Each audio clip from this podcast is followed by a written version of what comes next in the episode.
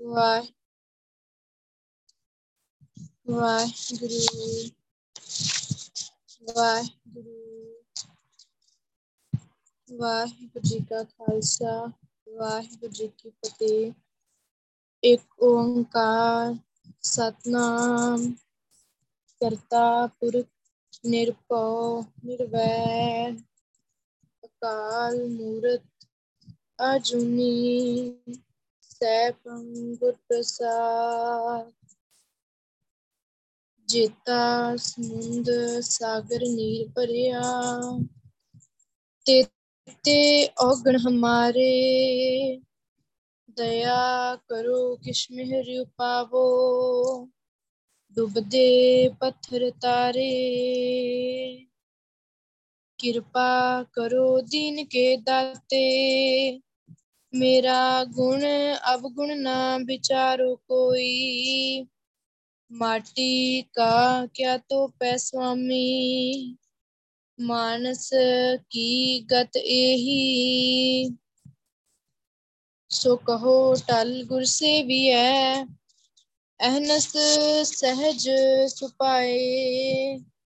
ਦਰਸ਼ਨ ਪਰਸੈ ਗੁਰੂ ਕੈ ਜਨਮ ਮਰਨ ਦੁਖ ਜਾਏ ਦਰਸ਼ਨ ਪਰਸੈ ਗੁਰੂ ਕੈ ਜਨਮ ਮਰਨ ਦੁਖ ਜਾਏ ਧੰਨ ਵਾਹਿਗੁਰੂ ਸਾਹਿਬ ਜੀ ਇੱਕ ਓੰਕਾਰ ਸਤਿਗੁਰ ਪ੍ਰਸਾਦ ਵਡਹੰਸ ਮਹਿਲਾ ਤੀਜਾ ਘਰ ਪਹਿਲਾ ਮਨ ਮੈਲੇ ਸਭ ਕਿਛ ਮੈਲਾ, ਤਨ ਧੋਤੈ, ਮਨ ਹੱਛਾ ਨ ਹੋਏ। ਇਹ ਜਗਤ ਭਰਮ ਭੁਲਾਇਆ, ਬਿਰਲਾ ਪੂਜੈ ਕੋਏ। ਜਪ ਮਨ ਮੇਰੇ, ਤੂੰ ਏਕੋ ਨਾਮ। ਸਤਿਗੁਰ ਦੀਆ ਮੋਕੋ ਇਹ ਨਿਧਾਨ। ਜਪ ਮਨ ਮੇਰੇ, ਤੂੰ ਏਕੋ ਨਾਮ। ਸਤਿਗੁਰ ਦੀਆ ਮੋਕੋ ਇਹ ਨਿਧਾਨ। ਰਹਾਉ ਵਾਹਿਗੁਰੂ ਜੀ ਕਾ ਖਾਲਸਾ, ਵਾਹਿਗੁਰੂ ਜੀ ਕੀ ਫਤਿਹ। ਚਵਰ ਛਤਰ ਤਖਤ ਦੇ ਮਾਲਕ ਜਾਗਦੀ ਜੋਤ, ਜੁਗੋ ਜੁਗ ਅਟਲ, ਬਾਣੀ ਦੇ ਬੋਹਿ, ਕਲਯੁਗ ਦੇ ਤਾਰਨਹਾਰ ਕਰੋੜਾਂ ਬ੍ਰਹਮੰਡਾਂ ਦੇ ਮਾਲਕ, ਦਸਾਂ ਹੀ ਪਾਤਸ਼ਾਹੀਆਂ ਦੀ ਆਤਮਿਕ ਜੋਤ। ਧੰਨ ਧੰਨ ਧੰਨ ਸਾਹਿਬ ਸ੍ਰੀ ਗੁਰੂ ਗ੍ਰੰਥ ਸਾਹਿਬ ਜੀ ਨੇ ਸਾਡੇ ਸਭ ਤੇ ਇੱਕ ਵਾਰ ਫਿਰ ਆਪਣੀ ਅਪਾਰ ਕਿਰਪਾ ਬਖਸ਼ਿਸ਼ ਕੀਤੀ ਹੈ। ਕਿ ਸੋ ਗੁਰੂ ਸਾਹਿਬ ਜੀ ਨੇ ਆਪ ਹੀ ਕਿਰਪਾ ਕਰਕੇ, ਬਖਸ਼ਿਸ਼ ਕਰਕੇ ਸਾਨੂੰ ਸਾਰਿਆਂ ਨੂੰ ਸੰਗਤ ਬਖਸ਼ੀ। ਹਰ ਰੋਜ਼ ਸੰਗਤ ਬਖਸ਼ਦੇ ਆ, ਸੰਗਤ ਵਿੱਚ ਬਿਠਾ ਕੇ ਸਿਮਰਨ ਵੀ ਕਰਵਾਉਂਦੇ ਆ, ਚਰਨ ਧੂੜ ਬਖਸ਼ਦੇ ਆ, ਸੁਰਤੀ ਲਗਵਾਉਂਦੇ ਆ। ਸੋ ਹਰ ਰੋਜ਼ ਸਾਨੂੰ ਗੁਰੂ ਪਾਤਸ਼ਾਹ ਬਾਣੀ ਦੀ ਵਿਚਾਰ ਵੀ ਬਖਸ਼ਦੇ ਨੇ।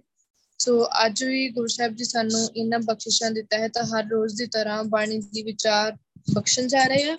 ਸੋ ਧੰਨ ਸ਼੍ਰੀ ਗੁਰੂ ਗ੍ਰੰਥ ਸਾਹਿਬ ਜੀ ਦਾ ਇਹਨਾਂ ਬਖਸ਼ਿਸ਼ਾਂ ਦੇ ਲਈ ਅਸੀਂ ਹਮੇਸ਼ਾ ਹੀ ਸ਼ੁਕਰ ਕਰਨਾ ਆ। ਸਾਨੂੰ ਸ਼ੁਕਰ ਕਰਦੇ ਰਹਿਣਾ ਚਾਹੀਦਾ ਆ ਕਿ ਵਾਹਿਗੁਰੂ ਜੀ ਤੁਹਾਡਾ ਸ਼ੁਕਰ ਆ ਕਿ ਤੁਸੀਂ ਸਾਡੇ ਸਭ ਤੇ ਇੰਨੀ ਬਖਸ਼ਿਸ਼ ਕੀਤੀ ਆ, ਇੰਨੀ ਕਿਰਪਾ ਕੀਤੀ ਆ। ਸਾਨੂੰ ਆਪਣੀਆਂ ਇੰਨੀਆਂ ਅਮੋਲਕ ਦਾਤਾਂ ਦੇ ਵਿੱਚੋਂ ਇੰਨੀਆਂ ਉੱਚੀਆਂ ਦਾਤਾਂ ਕੱਢ ਕੇ ਸਾਡੀ ਝੋਲੀ ਵਿੱਚ ਪਾ ਰਹੇ ਆ, ਸਾਨੂੰ ਦੇ ਰਹੇ ਆ। ਸੋ ਬਹੁਤ ਸ਼ੁਕਰਾਨਾ ਆ। ਹਮੇਸ਼ਾ ਸ਼ੁਕਰਾਨਾ ਕਰਦੇ ਰਹਿਣਾ ਚਾਹੀਦਾ ਹੈ ਗੁਰੂ ਪਾਤਸ਼ਾਹ ਦਾ। ਸੋ ਜਿਹੜਾ ਸ਼ਬਦ ਧੰਨ ਸ਼੍ਰੀ ਗੁਰੂ ਗ੍ਰੰਥ ਸਾਹਿਬ ਜੀ ਨੇ ਸਾਨੂੰ ਅੱਜ ਬਾਣੀ ਦੀ ਵਿਚਾਰ ਦੇ ਲਈ ਬਖਸ਼ਿਸ਼ ਕੀਤਾ ਆ, ਇਹ ਸ਼ਬਦ ਵਡਹੰਸ ਰਾਗ ਦੇ ਅੰਦਰ ਤੀਜੇ ਪਾਤਸ਼ਾਹ ਧੰਨ ਧੰਨ ਸ਼੍ਰੀ ਗੁਰੂ ਅਮਰਦਾਸ ਜੀ ਦੀ ਰਚਨਾ ਦੁਆਰਾ ਉਚਾਰਿਤ ਕੀਤਾ ਹੋਇਆ ਸ਼ਬਦ ਆ ਅਤੇ ਧੰਨ ਧੰਨ ਧੰਨ ਸਾਹਿਬ ਸ੍ਰੀ ਗੁਰੂ ਗ੍ਰੰਥ ਸਾਹਿਬ ਜੀ ਦੇ ਪਾਵਨ ਪਵਿੱਤਰ ਅੰਗ 558 ਉੱਪਰ ਸੁਭਾਈਮਾਨ ਹੈ। ਸੋ ਇਸ ਸ਼ਬਦ ਨੂੰ ਰਾਗੀ ਸਿੰਘਾਂ ਨੂੰ ਪਹਿਲੇ ਘਰ ਵਿੱਚ ਗਾਉਣ ਦੀ ਹਦਾਇਤ ਆ। ਇਸ ਸ਼ਬਦ ਦੀ ਸ਼ੁਰੂਆਤ ਵਿੱਚ ਇੱਕ ਗੁਰਸਾਹਿਬ ਜੀ ਨੇ ਛੋਟੇ ਰੂਪ ਵਿੱਚ ਮੂਲ ਮੰਤਰ ਉਚਾਰਨ ਕੀਤਾ ਆ। ਇੱਕ ਓੰਕਾਰ ਸਤਿਗੁਰ, ਇੱਕ ਓੰਕਾਰ ਸਤ ਗੁਰ ਪ੍ਰਸਾਦ, ਕਿ ਉਹ ਵਾਹਿਗੁਰੂ ਏਕਾ, ਇੱਕ ਰਾਸਾ, ਸਰਬ ਵਿਆਪਕਾ ਸਤ ਗੁਰ ਪ੍ਰਸਾਦ। ਤੇ ਉਹ ਵਾਹਿਗੁਰੂ ਸੱਚਾ ਆ, ਸਦੀਵੀ ਆ, ਅਟਲ ਆ। ਸਦੀਵੀ, ਸੱਚੇ ਤੋਂ ਅਟਲ ਤੋਂ ਭਾਵ ਕੀ ਆ ਕਿ ਇਹ ਦੁਨੀਆ ਖਤਮ ਹੋ ਸਕਦੀ ਆ। ਕਾਇਨਾਤ ਖਤਮ ਹੋ ਸਕਦੀ ਆ ਪਸਾਰਾ ਖਤਮ ਹੋ ਸਕਦਾ ਹੈ, ਪਰ ਉਹ ਵਾਹਿਗੁਰੂ ਜੁਗੋ ਜੁਗ ਅਟਲ ਆ ਆਦ ਤੋਂ ਆ ਜੁਗਾਤ ਤੋਂ ਆ ਤੇ ਹਮੇਸ਼ਾ ਲਈ ਆ। ਸੱਚਾ ਆ ਭਾਵ ਕਿ ਉਹ ਕਦੇ ਵੀ ਖਤਮ ਹੋਣ ਵਾਲਾ ਨਹੀਂ ਆ। ਗੁਰ ਪ੍ਰਸਾਦ ਤੇ ਇੰਨੀਆਂ ਬਖਸ਼ਿਸ਼ਾਂ ਵਾਲਾ, ਇੰਨੇ ਗੁਣਾ ਵਾਲਾ ਵਾਹਿਗੁਰੂ ਸਿਰਫ ਤੇ ਸਿਰਫ ਸਾਨੂੰ ਧੰਨ ਧੰਨ ਸਾਹਿਬ ਸ੍ਰੀ ਗੁਰੂ ਗ੍ਰੰਥ ਸਾਹਿਬ ਜੀ ਦੀ ਬਖਸ਼ਿਸ਼ ਦੇ ਨਾਲ ਹੀ ਮਿਲ ਸਕਦਾ ਆ। ਸੋ ਸ਼ਬਦ ਦੀ ਰਹਾਉ ਦੀ ਤੁਕ ਵਿੱਚ ਕੀ ਕਹਿ ਰਿਹਾ ਗੁਰੂ ਸਾਹਿਬ ਜੀ? ਜਪ ਮਨ ਮੇਰੇ ਤੂੰ ਏਕੋ ਨਾਮ। ਕਹਿੰਦੇ, ਹੈ ਭਾਈ, ਹੈ ਮੇਰੇ ਮਨ, ਤੂੰ ਵਾਹਿਗੁਰੂ ਦਾ ਇੱਕ ਨਾਮ ਜਪਿਆ ਕਰ।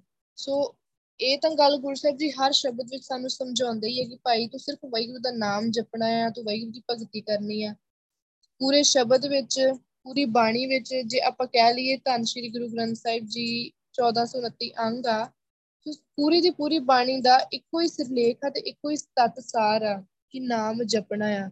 ਜਿਵੇਂ ਸ਼ੁਰੂਆਤ ਵਿੱਚ ਜਪ ਬਾਣੀ ਆਉਂਦੀ ਆ ਧੰਨ ਗੁਰੂ ਗ੍ਰੰਥ ਸਾਹਿਬ ਜੀ ਦੀ ਸ਼ੁਰੂਆਤ ਵਿੱਚ ਪਹਿਲੀ ਬਾਣੀ ਜਪ ਆਉਂਦੀ ਆ ਉਹਦੇ ਤੋਂ ਹੀ ਸ਼ੁਰੂਆਤ ਹੁੰਦੀ ਆ।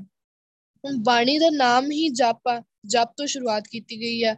ਇਹਦਾ ਭਾਵ ਕੀ ਹੈ ਕਿ ਜਪਣਾ ਆ, ਜਪੋ, ਕਿ ਜਪਦੇ ਹੀ ਰਹਿਣਾ ਆ।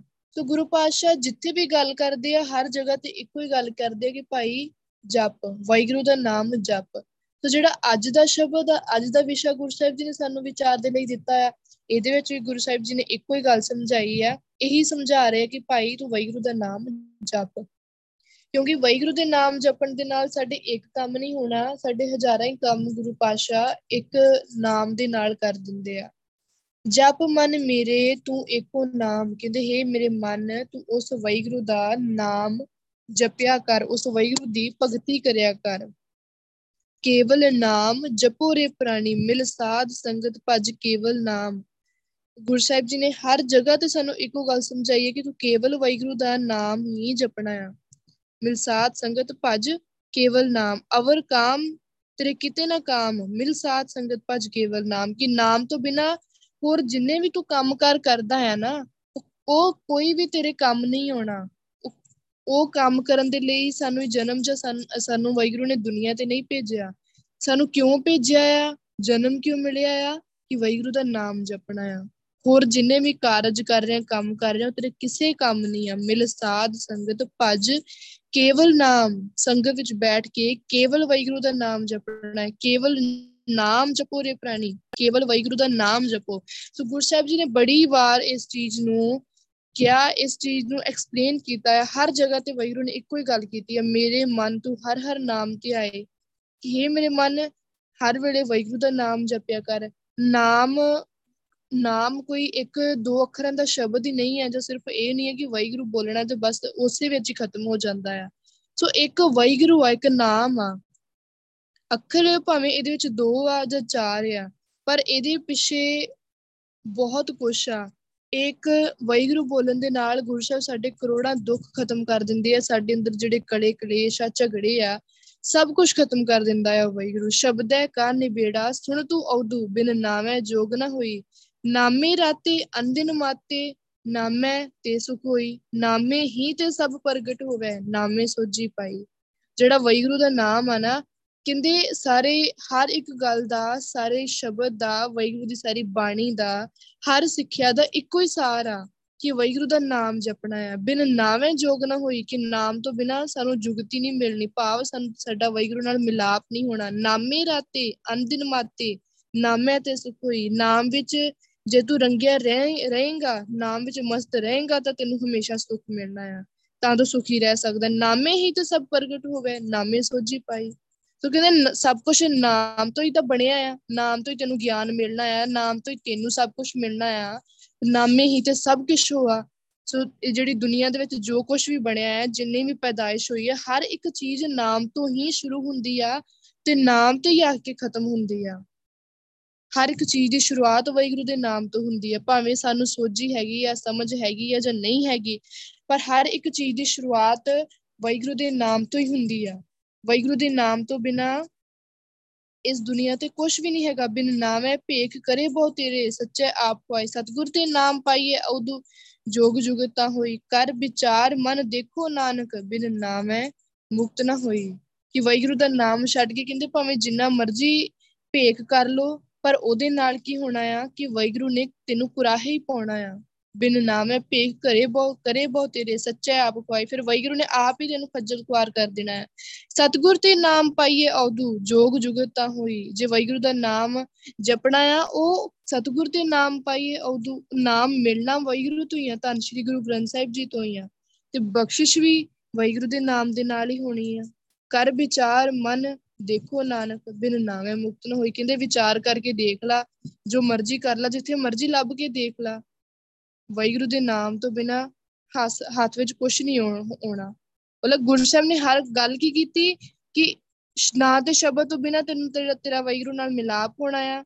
ਨਾ ਤਾਂ ਸ਼ਬਦ ਤੋਂ ਬਿਨਾ ਤੇਰਾ ਪਾਰ ਉਤਾਰਾ ਹੋਣਾ ਆ। ਤੇ ਸ਼ਬਦ ਤੋਂ ਬਿਨਾ ਤੂੰ ਖੁਆਰ ਹੋਣਾ, ਬਿਨ ਨਾਮੇ ਭੇਖ ਕਰੇ ਬਹੁ ਤੇਰੇ। ਕਿ ਨਾਮ ਤੋਂ ਬਿਨਾ ਸੱਚੇ ਆਪ ਖੁਆਈ। ਵੈਗੁਰੂ ਨੇ ਤੈਨੂੰ ਆਪ ਹੀ ਮਾਇਆ ਦੇ ਵਿੱਚ ਖੁਆਰ ਕਰ ਦੇਣਾ ਜੇ ਤੂੰ ਨਾਮ ਨਹੀਂ ਜਪਦਾ, ਬਿਨ ਨਾਮੇ ਮੁਕਤ ਨਾ ਹੋਈ, ਸੋ ਨਾਮ ਤੋਂ ਬਿਨਾ ਨਾ ਹੀ ਤੈਨੂੰ ਮੁਕਤੀ ਮਿਲਣੀ ਆ ਏਕੋ ਨਾਮ ਧਿਆਏ ਤੂੰ, ਸੁਖ ਪਾਵੋ, ਪਾਵੇ ਮੇਰੇ ਭਾਈ ਹਉਮੈ ਦੂਜਾ, ਦੂਰ ਕਰ ਵੱਡੀ ਵਡਿਆਈ। ਸੋ ਨਾਮ ਜਪੇਗਾ ਤੇ ਤੈਨੂੰ ਸਾਰੇ ਸੁੱਖ ਮਿਲ ਜਾਣਗੇ। ਮਤਲਬ, ਜਪਣਾ ਨਾਮ, ਕੰਮ ਕਿੰਨੇ ਹੋ ਗਏ ਆ? ਨਾਮ ਦੇ, ਇੱਕ ਨਾਮ ਦੇ ਨਾਲ ਗੁਰਸ਼ਬ ਨੇ ਸਾਡੇ ਕਿੰਨੇ ਕੰਮ ਸੋਲਵ ਕਰ ਦਿੱਤੇ, ਸਾਨੂੰ ਸੁੱਖ ਦੇ ਦਿੱਤੇ, ਕਲੇ ਕਲੇਸ਼ ਖਤਮ ਕਰ ਦਿੱਤੇ। ਵੈਗਰੂ ਨੇ ਸਾਡੀ ਜ਼ਿੰਦਗੀ ਵਿੱਚ ਸੁੱਖ ਭਰ ਦਿੱਤਾ, ਭਟਕਣਾ ਤੋਂ ਬਚਾ ਲਿਆ 84 ਲੱਖ ਜੂਨਾ ਤੋਂ ਬਚਾ ਲਿਆ, ਖੱਜਲ ਖੁਆਰੀ ਤੋਂ, ਮਾਇਆ ਤੋਂ ਬਚਾ ਲਿਆ, ਹਰ ਇੱਕ ਚੀਜ਼ ਤੋਂ ਵੈਗਰੂ ਬਚਾਉਂਦਾ ਆ। ਪਰ ਕਿਵੇਂ ਬਚਾਉਂਦਾ ਆ? ਜੇ ਅਸੀਂ ਵੈਗਰੂ ਦਾ ਨਾਮ ਜਪਦੇ ਆ ਤਾਂ। ਸਤਗੁਰ ਦੀਆ ਮੋਕੋ ਇਹ ਨਿਦਾਨ ਤੋ ਕਹਿੰਦੇ ਇਹ ਜਿਹੜਾ ਹੁਣ ਨਾਮ ਰੂਪੀ ਖਜ਼ਾਨਾ ਆ, ਇਹ ਕਿੱਥੋਂ ਮਿਲਿਆ ਆ? ਸਾਨੂੰ ਸੱਚੇ ਗੁਰੂ ਨੇ ਦਿੱਤਾ ਆ ਵੈਗਰੂ ਨੇ ਦਿੱਤਾ ਆ, ਧੰਨ ਸ਼੍ਰੀ ਗੁਰੂ ਗ੍ਰੰਥ ਸਾਹਿਬ ਜੀ ਨੇ। ਸਤਗੁਰ ਦੀਆ ਮੋਕੋ ਇਹ ਨਿਦਾਨ, ਇਹ ਜਿਹੜਾ ਨਿਦਾਨ ਆ ਨਾ, ਨਿਦਾਨ ਕੀ ਹੁੰਦਾ ਆ? ਖਜ਼ਾਨਾ, ਸਭ ਤੋਂ ਵੱਡਾ ਖਜ਼ਾਨਾ, ਮਤਲਬ ਨੌ ਖਜ਼ਾਨੇ ਜਿਹਨੂੰ ਕਹਿ ਦਿੰਦੇ ਆ ਨਾ, ਕਿ ਜਿਵੇਂ ਕਹਿੰਦੇ ਆ ਕਿ ਦੁਨੀਆ ਦੇ ਨੌ ਖਜ਼ਾਨੇ ਆ, ਜਿਹਦੇ ਵਿੱਚ ਸਾਰੇ ਸੁੱਖ, ਸਾਰੀਆਂ ਖੁਸ਼ੀਆਂ ਪਈਆਂ ਆ। ਸੋ ਗੁਰਸਾਹਿਬ ਕੀ ਗੁਰਸਾਹਿਬ ਨੇ ਨਿਦਾਨ ਕਿਹਨੂੰ ਕਿਹਾ ਆ? ਵਾਹਿਗੁਰੂ ਦੇ ਨਾਮ ਨੂੰ। ਜਿਹੜਾ ਨਾਮ ਗੁਰਸਾਹਿਬ ਨੇ ਸਾਨੂੰ ਦਿੱਤਾ ਹੈ ਨਾ ਗੁਰਸਾਹਿਬ ਜੀ ਨੇ ਇਹਨੂੰ ਨਿਦਾਨ ਕਿਹਾ ਆ। ਨਾਮ ਨਿਦਾਨ ਸਤਗੁਰ ਦੀਆ ਸੁਖ ਨਾਨਕ ਮਨ ਮਹਿਮੰਡ ਕਹਿੰਦੇ ਜਿਹੜਾ ਵਾਹਿਗੁਰੂ ਦੇ ਨਾਮ ਨਾਮ ਰੂਪੀ ਖਜ਼ਾਨਾ ਆ ਨਾ, ਇਹ ਸਾਨੂੰ ਕਿੰਨੇ ਦਿੱਤਾ ਆ? ਸਤਗੁਰ ਦੀਆ ਸਾਡੇ ਗੁਰੂ ਨੇ, ਸਾਡੇ ਵਾਹਿਗੁਰੂ ਨੇ। ਸੋ ਇਹ ਇੱਕ ਹੀ ਨਾਮ ਆ, ਇਹਦੇ ਵਿੱਚੋਂ ਹੀ ਸਾਰੇ ਸੁੱਖ ਮਿਲਣੇ। ਹੁਣ ਜਿਹੜੀ ਗੱਲ ਉੱਪਰ ਗੁਰਸਾਹਿਬ ਨੇ ਸਮਝਾਈ ਆ ਕਿ ਨਾਮ ਦੇ ਵਿੱਚੋਂ ਹੀ ਸਾਡੇ ਜੀਵਨ ਵਿੱਚ ਸੁੱਖ ਆਉਂਦਾ ਹੈ, ਅੰਦਰਲੇ ਜੀਵਨ ਵਿੱਚ ਵੀ ਆਉਂਦਾ ਹੈ, ਬਾਹਰਲੇ ਜੀਵਨ ਵਿੱਚ ਵੀ ਆਉਂਦਾ ਹੈ, ਵਿਕਾਰਾਂ ਤੋਂ, ਮਾਇਆ ਤੋਂ, ਹਰ ਇੱਕ ਚੀਜ਼ ਤੋਂ ਇਹ ਨਾਮ ਬਚਾਉਂਦਾ ਹੈ। ਸੋ ਇਹ ਨਾਮ ਕਿਵੇਂ ਹਰ ਇੱਕ ਚੀਜ਼ ਤੋਂ ਬਚਾਉਂਦਾ ਹੈ? ਇਹਦਾ ਇਹ ਨਿਦਾਨ ਦਾ ਕੀ ਭਾਵ ਆ ਕਿ ਸਾਰੇ ਸੁੱਖਾਂ ਦਾ ਖਜ਼ਾਨਾ ਵੈਗੁਰੂ ਦਾ ਨਾਮ ਆ। ਇਹਦਾ ਭਾਵ ਕੀ ਹੈ? ਇਹਦਾ ਭਾਵ ਹੀ ਇਹ ਆ ਕਿ ਇਹਨੂੰ ਤਾਂ ਹੀ ਗੁਰੂ ਪਾਸ਼ਾ ਨੇ ਨਿਦਾਨ ਕਿਹਾ ਨਾ, ਨੌ ਨੌ ਨੌ ਨੌ ਨਿਧੀਆਂ ਕਿਹਾ ਹੈ ਇਹਨੂੰ। ਨੌ ਖਜ਼ਾਨੇ ਗਿਣੇ ਜਾਂਦੇ ਆ ਕਿ ਜਿਵੇਂ ਇਹਦੇ ਵਿੱਚ ਸਾਰੇ ਸੁੱਖ ਹੁੰਦੇ ਆ, ਜਿਵੇਂ ਦੁਨੀਆ ਕਹਿੰਦੀ ਆ ਕਿ ਦੁਨੀਆ ਦੇ ਨੌ ਖਜ਼ਾਨੇ ਆ, ਜਿਹਦੇ ਵਿੱਚ ਸਾਰੇ ਸੁੱਖ ਹੁੰਦੇ ਆ। ਸੋ ਗੁਰੂ ਸਾਹਿਬ ਜੀ ਨੇ ਵੈਗੁਰੂ ਦੇ ਨਾਮ ਨੂੰ ਨਿਦਾਨ ਕਿਉਂ ਕਿਹਾ ਹੈ ਇਹ ਨਿਦਾਨ ਕਿ ਸਤਿਗੁਰੂ ਦੀਆ ਮੋਕੋ, ਇਹ ਨਿਦਾਨ। ਹਰ ਕਾ ਨਾਮ ਨਿਦਾਨ ਹੈ, ਪੂਰੇ ਗੁਰ ਦੀਆ ਵੈਗੁਰੂ ਦਾ ਨਾਮ ਹੀ ਨਿਦਾਨ ਆ। ਹਰ ਕਾ ਨਾਮ ਨਿਦਾਨ ਹੈ ਕਿ ਵੈਗੁਰੂ ਦਾ ਨਾਮ ਹੀ ਨਿਦਾਨ ਆ। ਸੋ ਇਸੇ ਕਰਕੇ ਇਹਦੇ ਵਿੱਚ ਸਾਰੇ ਸੁੱਖ ਮਿਲਦੇ ਆ। ਕਿਉਂ? ਕਿਉਂਕਿ ਵੈਗੁਰੂ ਦਾ ਨਾਮ ਨਿਧਾਨ ਅਖ ਜਾਣਾ ਨਾਮ ਨਿਧਾਨ, ਸਤਿਗੁਰੂ ਸੁਨਾਇਆ ਮਿਟ ਗਏ, ਸਗਲੇ ਰੋਗਾ ਜੀਉ ਉਹਦੇ ਨਾਲ ਸਾਰੇ ਰੋਗ ਮਿਟ ਗਏ। ਸਾਰੀ ਜਿਹੜੀਆਂ ਮਾਨਸਿਕ ਰੋਗ ਲਾ ਲਈਏ, ਜੀਵਾਤਮਾ ਨੂੰ ਰੋਗ ਲੱਗੇ ਹੋਏ ਆ, ਉਹ ਲਾ ਲਈਏ। ਸੋ ਜਿੰਨੇ ਵੀ ਰੋਗ ਆ, ਭਾਵੇਂ ਅੰਦਰੋਂ ਆ ਤੇ ਭਾਵੇਂ ਬਾਹਰੋਂ ਆ, ਹਰ ਇੱਕ ਰੋਗ, ਹਰ ਇੱਕ ਪਰੇਸ਼ਾਨੀ, ਹਰ ਇੱਕ ਚੀਜ਼ ਵੈਗਰੂ ਖਤਮ ਕਰ ਦਿੰਦਾ ਆ। ਸੋ ਉਹ ਮਿਲਿਆ ਕਿੱਥੋਂ ਆ? ਇਹ ਨਿਦਾਨ, ਇਹ ਨਾਮ ਨਿਦਾਨ ਕਿੱਥੋਂ ਮਿਲਿਆ ਆ? ਵੈਗਰੂ ਤੋਂ।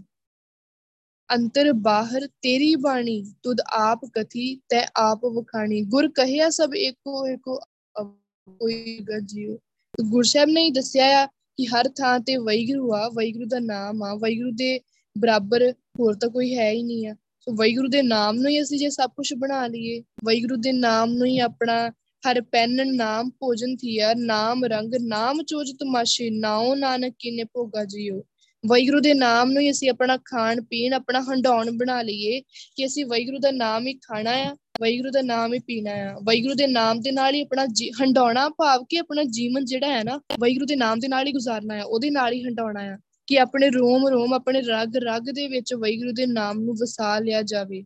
ਨਾਮ ਰੰਗ, ਨਾਮ ਚੋਜ ਤਮਾਸ਼ੇ, ਨਾਉ ਨਾਨਕ ਕਿਨੇ ਭੋਗਾ ਜੀਓ ਵੈਗਰੂ ਦੇ ਨਾਮ ਵਿੱਚ ਹੀ ਸਾਰੀਆਂ ਦੁਨੀਆ ਦੀਆਂ ਖੁਸ਼ੀਆਂ ਆ। ਨਾਮ ਚੋਜ ਤਮਾਸ਼ੇ, ਇਹਦੇ ਵਿੱਚ ਹੀ ਸਾਰੇ ਰੰਗ ਆ, ਇਹਦੇ ਵਿੱਚ ਹੀ ਖੁਸ਼ੀਆਂ ਆ, ਇਹਦੇ ਵਿੱਚ ਹੀ ਆਨੰਦ ਆ। ਸੋ ਵੈਗੁਰੂ ਦੇ ਨਾਮ ਦੇ ਵਿੱਚ ਹੀ ਦੁਨੀਆ ਦੇ ਸਾਰੇ ਜਿਹੜੇ ਅਸੀਂ ਰੰਗ ਦੁਨੀਆ ਦੇ ਕੋਲੋਂ ਮਾਣਨ ਦੀ ਕੋਸ਼ਿਸ਼ ਕਰਦੇ ਆ ਨਾ, ਕਿ ਉਹਦੇ ਵਿੱਚ ਭੋਗਦੇ ਆ, ਦੁਨਿਆਵੀ ਪਦਾਰਥਾਂ ਤੋਂ ਭੋਗਦੇ ਆ। ਸੋ ਉਹ ਰੰਗ ਗੁਰੂ ਪਾਸ਼ਾ ਕਹਿੰਦੇ, ਤੂੰ ਵੈਗੁਰੂ ਦੇ ਨਾਮ ਦੇ ਵਿੱਚੋਂ ਵੀ ਭੋਗ ਸਕਦਾ ਆ। ਜਿਹੜਾ ਇਹ ਨਾਮ ਆ ਨਾ, ਇਹ ਕੋਈ ਐਵੇਂ ਚੀਜ਼ ਨਹੀਂ ਹੈਗੀ ਕਿ ਵੈਗੁਰੂ ਨੇ ਕਹਿ ਦਿੱਤਾ ਕਿ ਜਪ ਲਓ ਤਾਂ ਹਾਂ, ਠੀਕ ਹੈ, ਚਲੋ ਕਹਿ ਦਿੱਤਾ। ਸੋ ਸੁਰ, ਨਰ, ਮੁੰਜਾ, ਨਨ 33 ਕਰੋੜ ਦੇਵੀ ਦੇਵਤੇ ਆ, ਉਹ ਵੀ ਵੈਗੁਰੂ ਦੇ ਨਾਮ ਨੂੰ ਤਰਸਦੇ ਇਸ ਭਗਤੀ ਨੂੰ ਸੁਰ, ਨਰ, ਮਨ, ਜਨ ਲੋਚਦੇ ਬਿਨ ਸਤਗੁਰ ਪਾਈ ਨਾ ਜਾਏ। ਪੰਡਿਤ ਪੜਦੇ ਜੋਤ ਕੀ ਤਿਨ ਬੂਝ ਨਾ ਪਾਏ। ਪੰਡਿਤ ਪੜਦੇ ਆ, ਵੇਦ ਸ਼ਾਸਤਰ ਪੜਦੇ ਆ, ਕਿੰਨਾ ਕੁਝ ਕਰਦੇ ਆ। ਸੋ ਰਿਸ਼ੀ ਮੁਨੀ ਆ, ਸੁਰ, ਨਰ ਹਰ, ਸਾਰੇ ਦੇਵੀ ਦੇਵਤੇ ਵੈਗੁਰੂ ਦੇ ਨਾਮ ਨੂੰ ਤਰਸ ਰਹੇ ਆ। ਪਰ ਵਿਣ ਸਤਗੁਰ ਪਾਈ ਨਾ ਜਾਏ, ਪਰ ਵੈਗੁਰੂ ਤੋਂ ਬਿਨਾ, ਧੰਨ ਸ਼੍ਰੀ ਗੁਰੂ ਗ੍ਰੰਥ ਸਾਹਿਬ ਜੀ ਤੋਂ ਬਿਨਾ, ਇਹ ਨਾਮ ਦੀ ਦਾਤ ਪਾਈ ਨਹੀਂ ਜਾ ਸਕਦੀ। ਸੋ ਕਿੰਨੀ ਕਿਰਪਾ ਆ, ਕਿੰਨੀ ਬਖਸ਼ਿਸ਼ ਆ ਸਾਡੇ ਤੇ ਕਿ ਗੁਰੂ ਪਾਸ਼ਾ ਨੇ ਸਾਨੂੰ ਆਪ ਹੀ ਸਾਡੇ ਸਾਨੂੰ ਆਪਣੇ ਨਾਲ ਜੋੜਿਆ ਆ। ਹਰ ਰੋਜ਼ ਸਾਨੂੰ, ਫਿਰ ਸਿਰਫ ਗੁਰੂ ਪਾਸ਼ਾ ਨੇ ਸਾਨੂੰ ਜੋੜਿਆ ਹੀ ਨਹੀਂ ਆ, ਸਿਰਫ ਸਾਨੂੰ ਇਹ ਨਹੀਂ ਹੈ ਕਿ ਅੰਮ੍ਰਿਤ ਛਕਾਤਾ ਆ ਚਲੋ ਮਾੜਾ ਮੋਟਾ ਸੀ ਸੰਗਤ ਕਰ ਲਈ ਜਾਂ ਮਾੜੀ ਮੋਟੀ ਨਹੀਂ, ਸਿਰਫ ਅੰਮ੍ਰਿਤ ਦੀ ਦਾਤ ਦੇ ਦਾਤ ਹੀ ਨਹੀਂ ਦਿੱਤੀ, ਗੁਰੂ ਪਾਸ਼ਾ ਨੇ ਸਾਨੂੰ ਹਰ ਇੱਕ ਚੀਜ਼ ਦਿੱਤੀ, ਹਰ ਇੱਕ ਚੀਜ਼ ਸੰਗਤ ਦਿੱਤੀ ਆ, ਸਿਮਰਨ ਕਰਵਾ ਰਹੇ ਆ, ਸੁਰਤੀ, ਚਰਨ ਧੂੜ, ਬਾਣੀ ਵਿਚਾਰ, ਹਰ ਇੱਕ ਚੀਜ਼ ਦੇ ਰਹੇ ਆ। ਸੰਗਤ ਵਿੱਚ, ਸੰਗਤ ਦਿੰਦੇ ਆ ਇੱਕ, ਸੰਗਤ ਵਿੱਚ ਜਾ ਕੇ ਚਰਨ ਧੂੜ ਵੀ ਮਿਲ ਜਾਂਦੀ ਆ, ਸੋ ਬਾਣੀ ਦੀ ਵਿਚਾਰ ਵੀ ਮਿਲਦੀ, ਬਾਣੀ ਦੀ ਵਿਚਾਰ ਦਾ ਭਾਵ ਆ ਕਿ ਜਿੰਨੀਆਂ ਵੀ ਗੱਲਾਂ ਗੁਰੂ ਪਾਸ਼ਾ ਨੇ ਲਿਖੀਆਂ ਆ ਨਾ ਕਿ ਸੁਰ ਨਰ ਮੋਂਜਨ ਵੈਗੁਰੂ ਦੇ ਨਾਮ ਨੂੰ ਲੋਚਦੇ ਆ, ਸੋ ਇਹ ਨਾਮ ਧੰਨ ਸ੍ਰੀ ਗੁਰੂ ਗ੍ਰੰਥ ਸਾਹਿਬ ਜੀ ਤੋਂ ਮਿਲਦਾ ਆ। ਬਾਣੀ ਦੀ ਵਿਚਾਰ ਦਾ ਭਾਵ ਕੀ ਹੈ ਕਿ ਬਾਣੀ ਦੀ ਵਿਚਾਰ ਵਿੱਚ ਹੀ ਗੱਲਾਂ ਲਿਖੀਆਂ ਆ, ਸੋ ਇਹ ਗੱਲਾਂ ਉਦੋਂ ਹੀ ਬੰਦੇ ਨੂੰ ਸਮਝ ਆਉਣਗੀਆਂ ਜਦੋਂ ਉਹਨੂੰ ਬਾਣੀ ਦੀ ਵਿਚਾਰ ਮਿਲੂਗੀ। ਸੋ ਇਹ ਸ਼ੁਕਰ ਆ ਕਿ ਗੁਰੂ ਪਾਸ਼ਾ ਸਾਨੂੰ ਉਹ ਬਾਣੀ ਦੀ ਵਿਚਾਰ ਦੇ ਰਹੇ ਆ। ਬਾਣੀ ਦੀ ਵਿਚਾਰ ਮਿਲ ਰਹੀ ਹੈ ਸਾਨੂੰ, ਤਾਂ ਹੀ ਅਸੀਂ ਇਹਨਾਂ ਸਭ ਕੁਝ ਵੈਗੁਰੂ ਤੋਂ ਸੁਣ ਪਾ ਰਹੇ ਆ, ਸਿੱਖ ਪਾ ਰਹੇ ਆ। ਕਿ ਵੈਗੁਰੂ ਦਾ ਨਾਮ ਹੀ ਸਾਡੇ ਲਈ ਸਭ ਕੁਝ ਹੈ ਵੈਗੁਰੂ ਦੇ ਨਾਮ ਨੇ ਸਾਡੀ ਇੱਜ਼ਤ ਪੱਤ ਰੱਖਣੀ ਹੈ। ਹਰ ਹਰ ਨਾਮ ਜਨ ਕੀ ਪਤ ਹੋਏ ਵੈਗੁਰੂ ਦਾ ਨਾਮ ਹੀ ਸਾਡੀ ਇੱਜ਼ਤ ਪੱਤ ਆ। ਵੈਗੁਰੂ ਦੇ ਨਾਮ ਨੇ ਸਾਨੂੰ ਬਚਾਉਣਾ ਆ। ਤੇਰਾ ਏਕ ਨਾਮ ਤਾਰੇ ਸੰਸਾਰ ਵੈਗੁਰੂ ਦੇ ਇੱਕ ਨਾਮ ਨੇ ਸਾਨੂੰ ਇਸ ਦੁਨੀਆ ਤੋਂ ਬਚਾ ਲੈਣਾ ਆ। ਰਹਾਉ ਸ਼ਬਦ ਦੀ ਸ਼ੁਰੂਆਤ ਵਿੱਚ ਗੁਰੂ ਸਾਹਿਬ ਜੀ ਕੀ ਕਹਿ ਰਹੇ ਆ? ਮਨ ਮੈਲੇ, ਸਭ ਕੁਝ ਮੈਲਾ, ਤਨ ਧੋਤੇ, ਮਨ ਹੱਸ਼ਾ ਨਾ ਹੋਏ।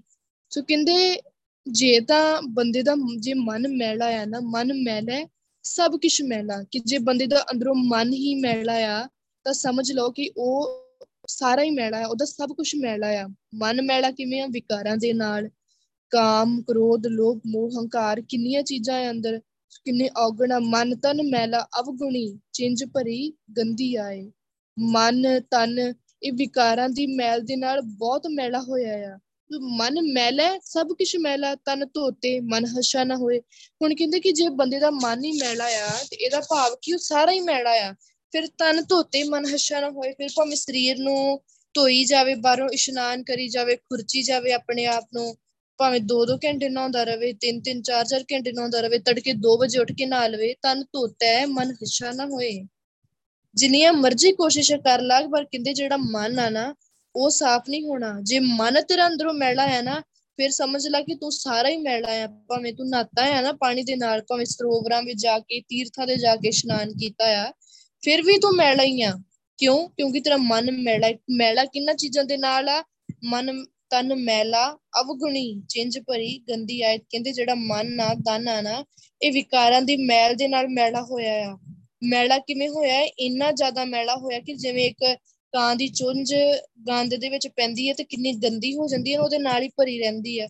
ਸੋ ਗੰਦ ਹੀ ਉਹਨੂੰ ਸਾਫ਼ ਲੱਗਦਾ ਉਹੀ ਉਹਨੂੰ ਵਧੀਆ ਲੱਗਦਾ, ਉਹਦੇ ਵਿੱਚੋਂ ਆਨੰਦ ਮਾਣਦਾ ਆ ਇਹ ਜਿਹੜੇ ਵਿਕਾਰ ਆ ਨਾ, ਕਹਿੰਦੇ ਗੰਦ ਆ ਗੰਦ ਦਾ ਢੇਰ ਆ, ਸੋ ਬੰਦਾ ਇਹਨਾਂ ਦੇ ਵਿੱਚ ਫਸਿਆ ਆ, ਇਹਦੇ ਵਿੱਚੋਂ ਹੀ ਆਨੰਦ ਮਾਣਦਾ ਹੈ। ਇੰਨਾ ਮੈਲਾ ਆ, ਜਿਵੇਂ ਇੱਕ ਕਾਂ ਦੀ ਚੁੰਝ ਗੰਦ ਵਿੱਚ ਮਾਰਨ ਦੇ ਨਾਲ ਜਿੰਨੀ ਗੰਦੀ ਹੁੰਦੀ ਆ ਨਾ, ਕਹਿੰਦੇ ਬੰਦੇ ਦਾ ਮਨ ਇੰਨਾ ਮੈਲਾ ਆ, ਵਿਕਾਰਾਂ ਦੇ ਨਾਲ ਚੜ ਚੱਕੜ ਉਹਾੜ, ਲਹਿਰੀ ਵਹਿਨ ਲਖੇਸਰੀ, ਸਤਗੁਰ ਸਿਓ ਆਲਾਏ, ਬੇੜੇ ਡੁੱਬਣ ਨਾਹੇ ਪਉ ਕਹਿੰਦੇ ਹੁਣ ਇਹ ਜਿਹੜਾ ਇਹ ਬੰਦਾ ਆ ਨਾ, ਇਹ ਸੰਸਾਰ, ਸਮੁੰਦਰ ਹੈ ਦੁਨੀਆ ਆ, ਇੱਥੇ ਵਿਕਾਰਾਂ ਦੀਆਂ ਝੜੀਆਂ ਲੱਗੀਆਂ ਪਈਆਂ ਆ। ਵਿਕਾਰਾਂ ਦੇ ਚੱਕੜ ਚੜ ਚੱਕੜ ਉਹਾੜ। ਉਹਾੜ ਕੀ ਹੁੰਦਾ ਕਿ ਹੜ? ਕਿ ਇੱਥੇ ਚੱਕੜ ਝੁਲ ਰਹੇ ਆ ਵਿਕਾਰਾਂ ਦੇ। ਇੱਥੇ ਵਿਕਾਰਾਂ ਦਾ ਹੜ ਆਇਆ ਪਿਆ ਆ। ਸਾਰੇ ਪਾਸੇ ਲਹਿਰੀ, ਵਹਿਣ, ਲਖੇਸਰੀ। ਸਾਰੇ ਪਾਸੇ ਵਿਕਾਰਾਂ ਦੀਆਂ ਹੀ ਲਹਿਰਾਂ ਚੱਲ ਰਹੀਆਂ ਆ, ਵਿਕਾਰ ਹੀ ਸਾਰੇ ਪਾਸੇ ਵਹਿ ਰਹੇ ਆ, ਵਿਕਾਰ ਦੀਆਂ ਠੱਲਾਂ ਵਗ ਰਹੀਆਂ ਆ। ਮਤਲਬ ਇਹ ਜਿਹੜੀ ਦੁਨੀਆ ਆ ਨਾ, ਇਹ ਸਾਰੀ ਦੀ ਸਾਰੀ ਵਿਕਾਰਾਂ ਦੇ ਨਾਲ ਭਰੀ ਪਈ ਆ। ਸਾਰੀ ਦੀ ਸਾਰੀ ਵਿਕਾਰਾਂ ਦੇ ਵਿੱਚ ਗੁਲਤਾਨ ਹੋਈ ਪਈ, ਬੰਦਾ ਫਸਿਆ ਪਿਆ ਆ। ਨਾਨਕ ਦੁਨੀਆ ਕੈਸੀ ਹੋਈ? ਸਾਲਕ ਮਿਤ ਨ ਰਹਿਓ ਕੋਈ ਭਾਈ, ਬੰਦੀ ਹੇਤ ਚੁਕਾਇਆ, ਦੁਨੀਆ ਕਾਰਨ ਦੀਨ ਗਵਾਇਆ। ਕਹਿੰਦੇ, ਸਹੀ ਰਸਤਾ ਦੱਸਣ ਵਾਲਾ ਕੋਈ ਇੱਥੇ ਮਿਲਦਾ ਹੀ ਨਹੀਂ ਆ। ਸੋ ਬੰਦਾ ਆਪਣੇ ਦੋਸਤਾਂ, ਮਿੱਤਰਾਂ ਪਿੱਛੇ, ਆਪਣੇ ਭਰਾਵਾਂ ਪਿੱਛੇ, ਆਪਣੇ ਸੰਬੰਧੀਆਂ ਪਿੱਛੇ, ਉਹਨਾਂ ਦੇ ਮੋਹ ਵਿੱਚ ਫਸ ਕੇ ਆਪਣਾ ਜੀਵਨ ਗਵਾ ਬੈਠਦਾ ਹੈ ਆਪਣੇ ਵੈਗੁਰੂ ਦਾ ਪਿਆਰ ਆਪਣੇ ਅੰਦਰੋਂ ਖਤਮ ਕਰ ਦਿੰਦਾ ਹੈ ਦੁਨੀਆ ਕਾਰਨ ਦੀਨ ਗਵਾਇਆ। ਇਸ ਦੁਨੀਆ ਦੇ ਕਰਕੇ ਉਹਨੇ ਆਪਣਾ ਦੀਨ ਹੀ ਗਵਾ ਦਿੱਤਾ, ਆਪਣਾ ਧਰਮ ਹੀ ਗਵਾ ਦਿੱਤਾ। ਧਰਮ ਕੀ ਗਵਾਇਆ, ਦੀਨ ਕੀ ਗਵਾਇਆ? ਕਿ ਮੈਂ ਤੇ ਵੈਗੁਰੂ ਦਾ ਆ, ਮੈਂ ਪਿਆਰ ਦਾ ਵੈਗੁਰੂ ਦੇ ਨਾਲ ਪਾਉਣਾ ਹੈ ਸੋ ਆਪਣੇ ਪਤੀ ਨੂੰ, ਆਪਣੇ ਵੈਗੁਰੂ ਨੂੰ ਛੱਡ ਕੇ ਦੁਨੀਆ ਦੇ ਨਾਲ ਮੋਹ ਪਾ ਲਿਆ ਹੈ। ਉਹਨਾਂ ਪਿੱਛੇ ਆਪਣਾ ਦੀਨ ਹੀ ਖਤਮ ਕਰ ਦਿੱਤਾ। ਕਲਰ, ਕੇਰੀ, ਛਪੜੀ, ਕਊਆ, ਮਲ ਮਲ ਨਾਏ ਮਨ ਤਨ ਮੈਲਾ, ਅਵਗੁਣੀ ਚਿੰਜ ਭਰੀ ਗੰਦੀ ਆਏ, ਸਰਵਰ, ਹੰਸ ਨਾ ਜਾਣਿਆ, ਕਾਗ ਉਪੰਖੀ ਸੰਗ। ਬਸ ਕਿੰਦੇ ਵਿਕਾਰਾਂ ਦੇ ਕਾਲਖ ਦੇ ਵਿੱਚ ਇੰਜ ਮਨ ਕਾਲਾ ਹੋਇਆ ਪਿਆ ਆ ਕਿ ਉਹ ਕੋਈ ਕਲਰ ਕੇਰੀ ਛਪੜੀ, ਉਹਦੇ ਵਿੱਚ ਹੀ ਕਊਆ ਮਲ ਮਲ ਨਾਏ ਕਹਿੰਦੇ ਜਿਵੇਂ ਬੜੇ ਜਿਵੇਂ ਕਾਨ ਕਾਨ ਹੁੰਦਾ ਆ ਨਾ, ਕਊਆ ਕੀ ਹੁੰਦਾ ਆ ਕਿ ਜਿਹੜਾ ਵਿਕਾਰਾਂ ਦੀ ਕਾਲਕ ਦੇ ਨਾਲ ਜਿਹੜਾ ਬੰਦਾ, ਜਿਸ ਬੰਦੇ ਦਾ ਮਨ ਵਿਕਾਰਾਂ ਦੀ ਕਾਲਕ ਦੇ ਨਾਲ ਪੂਰਾ ਕਾਲਾ ਹੋਇਆ ਹੋਵੇ। ਮਨ ਤਨ ਮੈਲਾ ਅਵਗੁਣੀ, ਮਨ ਤਨ ਹਰ ਇੱਕ ਚੀਜ਼ ਉਹਨਾਂ ਔਗਣਾਂ ਦੇ ਨਾਲ, ਵਿਕਾਰਾਂ ਦੇ ਨਾਲ ਮੈਲੀ ਆ, ਸਰਵਰ ਹੰਸ ਨ ਜਾਣਿਆ। ਕਾਗ, ਪੰਖੀ ਸੰਗ ਫਿਰ ਕਹਿੰਦੇ ਭਾਵੇਂ ਕੋਈ ਜਿਹੜੇ ਭੈੜੇ ਪੰਛੀ ਆ ਨਾ, ਮਤਲਬ ਸਰਵਰ ਹੰਸ ਨ ਜਾਣਿਆ ਕਾਗ ਪੰਖੀ ਸੰਗ ਪੰਖੀ ਕੀ ਹੁੰਦੀ ਆ? ਭੈੜੇ ਪੰਛੀ। ਸੋ ਕਹਿੰਦੇ ਕਿ ਜਿਹੜੇ ਭੈੜੇ ਪੰਛੀ ਹੁੰਦੇ ਆ ਨਾ, ਕਾਵਾਂ, ਕਾਂ ਕਾਂ ਕੀ ਹੁੰਦਾ ਆ? ਕਾਂ ਸਭ ਕਿੱਡਾ ਬੁਰਾ ਪੰਛੀ ਹੁੰਦਾ ਹੈ ਜਿਵੇਂ ਗੰਦਗੀ ਵਿੱਚ, ਗੰਦ ਵਿੱਚ ਰਹਿਣ ਦਾ ਸ਼ੌਂਕ ਆ। ਘਰ ਘਰ ਜਾ ਕੇ ਉਹ ਦੂਜਿਆਂ ਦੀਆਂ ਥਾਲੀਆਂ ਦੇ ਵਿੱਚ, ਉਹਨਾਂ ਦੇ ਖਾਣੇ ਦੇ ਵਿੱਚ, ਕਿਸੇ ਵੀ ਚੀਜ਼ ਦੇ ਵਿੱਚ ਮੂੰਹ ਮਾਰਨ ਦਾ ਸ਼ੌਂਕ ਹੁੰਦਾ ਆ। ਤੋ ਕਹਿੰਦੇ ਜਿਹੜਾ, ਜਿਹੜੇ ਭੈੜੇ ਪੰਛੀ ਕਾਵਾਂ ਦੀ ਸੰਗਤ ਵਿੱਚ ਰਹਿੰਦੇ ਆ ਨਾ, ਉਹ ਕਾਵਾਂ ਵਰਗੇ ਹੋ ਜਾਂਦੇ। ਭਾਵ ਜਿਹੜੇ ਬੰਦੇ, ਵਿਕਾਰੀ ਬੰਦਿਆਂ ਦੀ ਸੰਗਤ ਵਿੱਚ ਰਹਿਣਗੇ ਨਾ, ਉਹਨਾਂ ਨੇ ਉਹਨਾਂ ਵਰਗੇ ਹੀ ਹੋ ਜਾਣਾ ਆ। ਭਾਵੇਂ ਸਰਵਰ ਹੰਸ ਨਾ ਜਾਣਿਆ ਕਹਿੰਦੇ ਉਹ ਵੈਗੁਰੂ ਦਾ ਹੰਸ ਆ ਵੈਗੁਰੂ ਵੱਲੋਂ ਭੇਜਿਆ ਹੋਇਆ ਜੀਵ ਆ, ਗੁਰੂ ਨਾਨਕ ਆ।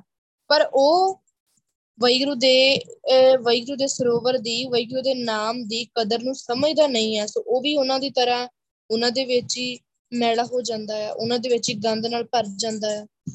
ਤਨ ਧੋਤੇ ਮਨ ਹਸ਼ਾ ਨਾ ਹੋਏ। ਸੋ ਕਹਿੰਦੇ ਜੇ ਮਨ ਪਹਿਲਾਂ ਹੀ ਇੰਨਾ ਜ਼ਿਆਦਾ ਗੰਦਾ ਆ, ਅੰਦਰ ਇੰਨੀ ਮੈਲ ਆ, ਤੇ ਫਿਰ ਉਹ ਭਾਵੇਂ ਜਿੰਨਾ ਮਰਜ਼ੀ ਆਪਣੇ ਆਪ ਨੂੰ ਧੋਣ ਦੀ ਕੋਸ਼ਿਸ਼ ਕਰ ਲਵੇ, ਤਨ ਧੋਣ ਦੇ ਨਾਲ ਮਨ ਤਾਂ ਸਾਫ਼ ਨਹੀਂ ਹੋਣਾ, ਕਿਉਂਕਿ ਅੰਦਰ ਤਾਂ ਬਹੁਤ ਮੈਲ ਲੱਗੀ ਹੋਈ ਹੈ। ਉਜਲ ਕਹਿਹਾ ਚਿਲਕਣਾ, ਘੋਟਮ ਕਾਲੜੀ ਮਸ ਤੋਤਿਆਂ ਝੂਠ ਨਾ ਉਤਰੇ, ਜੇ ਸੋ ਧੋਵਾਂ ਤਿਸ। ਕਹਿੰਦੇ ਭਾਵੇਂ ਉਹ ਜਿਹੜਾ ਕਹਿਣ ਦਾ ਭਾਂਡਾ ਹੁੰਦਾ ਹੈ ਨਾ, ਉਹਨੂੰ ਬੰਦਾ ਬੜਾ ਲਿਸ਼ਕਾਉਣ ਦੀ ਕੋਸ਼ਿਸ਼ ਕਰਦਾ ਹੈ, ਬੜਾ ਉਹਨੂੰ ਘਸਾਉਂਦਾ ਆ ਬੜੀ ਮਿਹਨਤ ਕਰਦਾ ਆ ਕਿ ਉਹ ਸਾਫ਼ ਹੋ ਜਾਏ। ਤੇ ਤੋਥਿਆਂ ਤੋਤਿਆਂ ਝੂਠ ਨਾ ਉਤਰੇ ਜੇ ਸੋ ਧੋਵਾ ਤੇ। ਕਹਿੰਦੇ ਜੇ ਮਾੜੀ ਜੀ ਕਾਲੀ ਸ਼ਾਈ ਲੱਗ ਵੀ ਗਈ ਹੈ ਨਾ, ਤੇ ਭਾਵੇਂ ਕਹਿੰਦੇ ਉਹਨੂੰ ਤੂੰ ਕਹਿ, ਬਾਹਰੋਂ ਭਾਵੇਂ ਜਿੰਨਾ ਮਰਜ਼ੀ ਸਾਫ਼ ਕਰ ਲਾ, ਜੋ ਮਰਜ਼ੀ ਕਰ ਲਾ, ਬਾਹਰੋਂ ਧੋਣ ਦੇ ਨਾਲ ਜਿਹੜੀ ਅੰਦਰ ਕਾਲਖ ਲੱਗੀ ਆ, ਕਾਲਾ ਦਾਗ ਲੱਗ ਗਿਆ ਹੈ ਉਹ ਅੰਦਰੋਂ ਤਾਂ ਨਹੀਂ ਧੁਪਣਾ, ਜੇ ਬਾਹਰੋਂ ਧੋ ਲੇਗਾ ਬਾਹਰੋਂ ਜਿੰਨਾ ਮਰਜ਼ੀ ਚਮਕਾ ਲਾ, ਕੋਠੇ ਮੰਡਪ ਮਾੜੀਆਂ ਪਾਸੋਂ ਚਿਤਵੀਆਂ ਟੱਠੀਆਂ ਕੰਮ ਨਾ ਆਵਨੀ ਵਿੱਚੋਂ ਸਖਣੀਆਂ ਹਾਂ। ਬੱਗਾ ਬੱਗੇ ਕੱਪੜੇ, ਤੀਰਥ ਮੰਚ ਵਸਨ ਘੁੱਟ ਘੁੱਟ ਜੀਆਂ ਖਾਵਣੇ, ਬੱਗੇ ਨਾ ਕਹੀਆਂ ਨੂੰ। ਗੁਰੂ ਸਾਹਿਬ ਨੇ ਬੜੀਆਂ ਉਦਾਹਰਨਾਂ ਦਿੱਤੀਆਂ ਆ, ਬੜੇ ਤਰੀਕਿਆਂ ਦੇ ਨਾਲ ਗੁਰੂ ਸਾਹਿਬ ਜੀ ਨੇ ਸਮਝਾਇਆ ਆ।